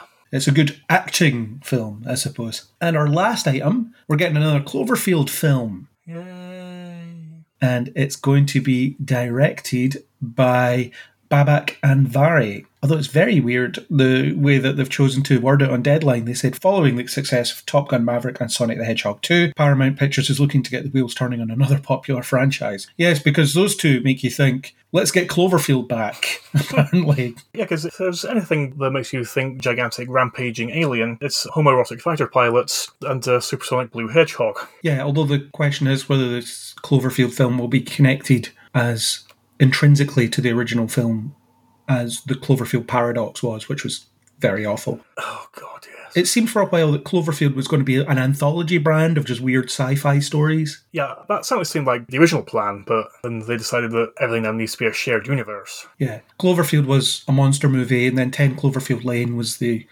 turned out, spoilers, alien invasion at the end. But it was a claustrophobic, crazy guy in a basement thing for most of it. And then the Cloverfield paradox was, I still don't know what that film. Nonsense. Yeah, utter tripe is what it was. And there was that zombie film, I forget what it was called, that was originally a Cloverfield film, then turned out not to be. Oh, God. Life, was it? No, it was a World War II zombie thing. To the internet. Overlord was what it was called. All right. I do not recall any mention of that supposed to be a Cloverfield movie. By the time it came out, it wasn't. But early on in production, it was supposed to be one, and then they changed it. Oh, I, I completely missed that. I don't think Life was ever supposed to be a Cloverfield movie, although maybe it was. Actually, now think about it. I think what, what it was is the people were thinking it was going to be an alien movie. Yeah, or a Venom prequel. Yeah. And A Quiet Place started life as a Cloverfield movie as well, That makes more sense. and then wasn't one. Not a lot more sense, but some. I think that was more in the line of anthologized weird sci-fi stories, Yeah. sort of like a cinematic Twilight Zone. Which actually would have been quite a nice way to do it because it means that you would go into each film without any specific expectations. Yeah. I think it's one of the more interesting things about the Cloverfield franchise is watching people because I can't be bothered doing it myself, but watching people make the connections between them. And I think there's background material about John Goodman's character that connects them to characters in the first Cloverfield movie and things like that. They deliberately drop in these little red herrings. And I know there was all sorts of viral marketing around the first Cloverfield movie around Slusho and the corporation and whatever that was part of it and deep sea drilling and all this stuff that just added to the mystique of the film. It was like a modern day Blair Witch in that way, where the anticipation of the film and all the clues that they were throwing on the internet and things was more interesting than the actual final product itself. But I liked the first Cloverfield film. I thought it was really well done. I did too, actually. Very early role for Odette, as she was known at the time, Yustman. Indeed, yes. And was also a rare example of a found footage movie that wasn't complete garbage. TJ Miller was in it, but let's not talk about him. Indeed. But they haven't said anything about what this film will be, which doesn't surprise me. Just that they're doing it, and it may change before it comes out, or it may not happen at all after this point. The choice of director is actually quite an encouraging one. The debut movie of Babak Anvari, which maybe in 2016, was a film that he, he made in his native Iran, which was called Under the Shadow, which was about this woman who was attempting to survive during the Iran-Iraq War in the 80s. And she and her daughter become targeted by a malevolent jinn. So it's kind of like a glorified haunted house kind of movie, but one that was done exceptionally well. Pervasively creepy. Really good ideas. Some jump scares that weren't absolutely obvious or heavily telegraphed. I also found time to actually make some points uh, with the horror concept that it was driven by. Um, one's uh, about women's rights in Iran, which were actually interesting enough in and of themselves, but also weaving them around the horror concept just made it even more engaging. Fantastic film. I would really recommend it. He also directed a film called Wounds, which starred Armie Hammer and Zazie Beetz, which premiered at Sundance 2019. And he directed a Netflix film, I Came By, which stars George Mackay, Kelly MacDonald, and Hugh Bonneville. That was only out about a month or so ago. Yes, and I can't remember how I found out about it because there was literally no marketing for it whatsoever. it just kind of appeared one day, like a lot of Netflix films. It kind of just appeared, and you're expected to just know that it was there. But they can't do that with Batgirl on HBO Max, apparently. Just chuck it on. No marketing. Yeah, I'm still angry about that. okay. Well, nothing more to say about that. It could be good. We'll watch this space and we'll see how the development goes over subsequent news podcasts. But that is it. September is up busy month with D23 and Star Trek Day and everything else going on. So that's it. We've given you a list of stuff that might be interesting to you coming up in the future. Who knows? Andrew, thanks for joining me for this conversation about various things that are coming out. Always a pleasure. I want to thank Neil Stenson for the supplied music. If you enjoyed what you heard here, please do hit that subscribe button on Apple Podcasts, Spotify, anywhere you get your podcasts, you can subscribe. It will be on your feed. And as always, we would really like it if you could give us a rating. Most apps do let you rate in the app itself, but the main places are Spotify and Apple Podcasts, who tend to use a star rating system. And Andrew, I will ask you what the number of stars would be like. That would be the same number of digits that you have on your left hand, unless you are a member of the Yakuza. That would be five for those who don't know. Please do that and throw us a comment as well. We will always appreciate that. It helps us grow in the algorithms. The algorithms are ignoring us. Help us not be ignored by the algorithms, please. If you want to discuss anything that we discussed here or anything else really, you can hit us up on Facebook or Twitter under Kneel Before Blog, or you can leave us a comment on kneelbeforeblog.co.uk. And as always, we hope you'll join us next time on Kneel Before Pod.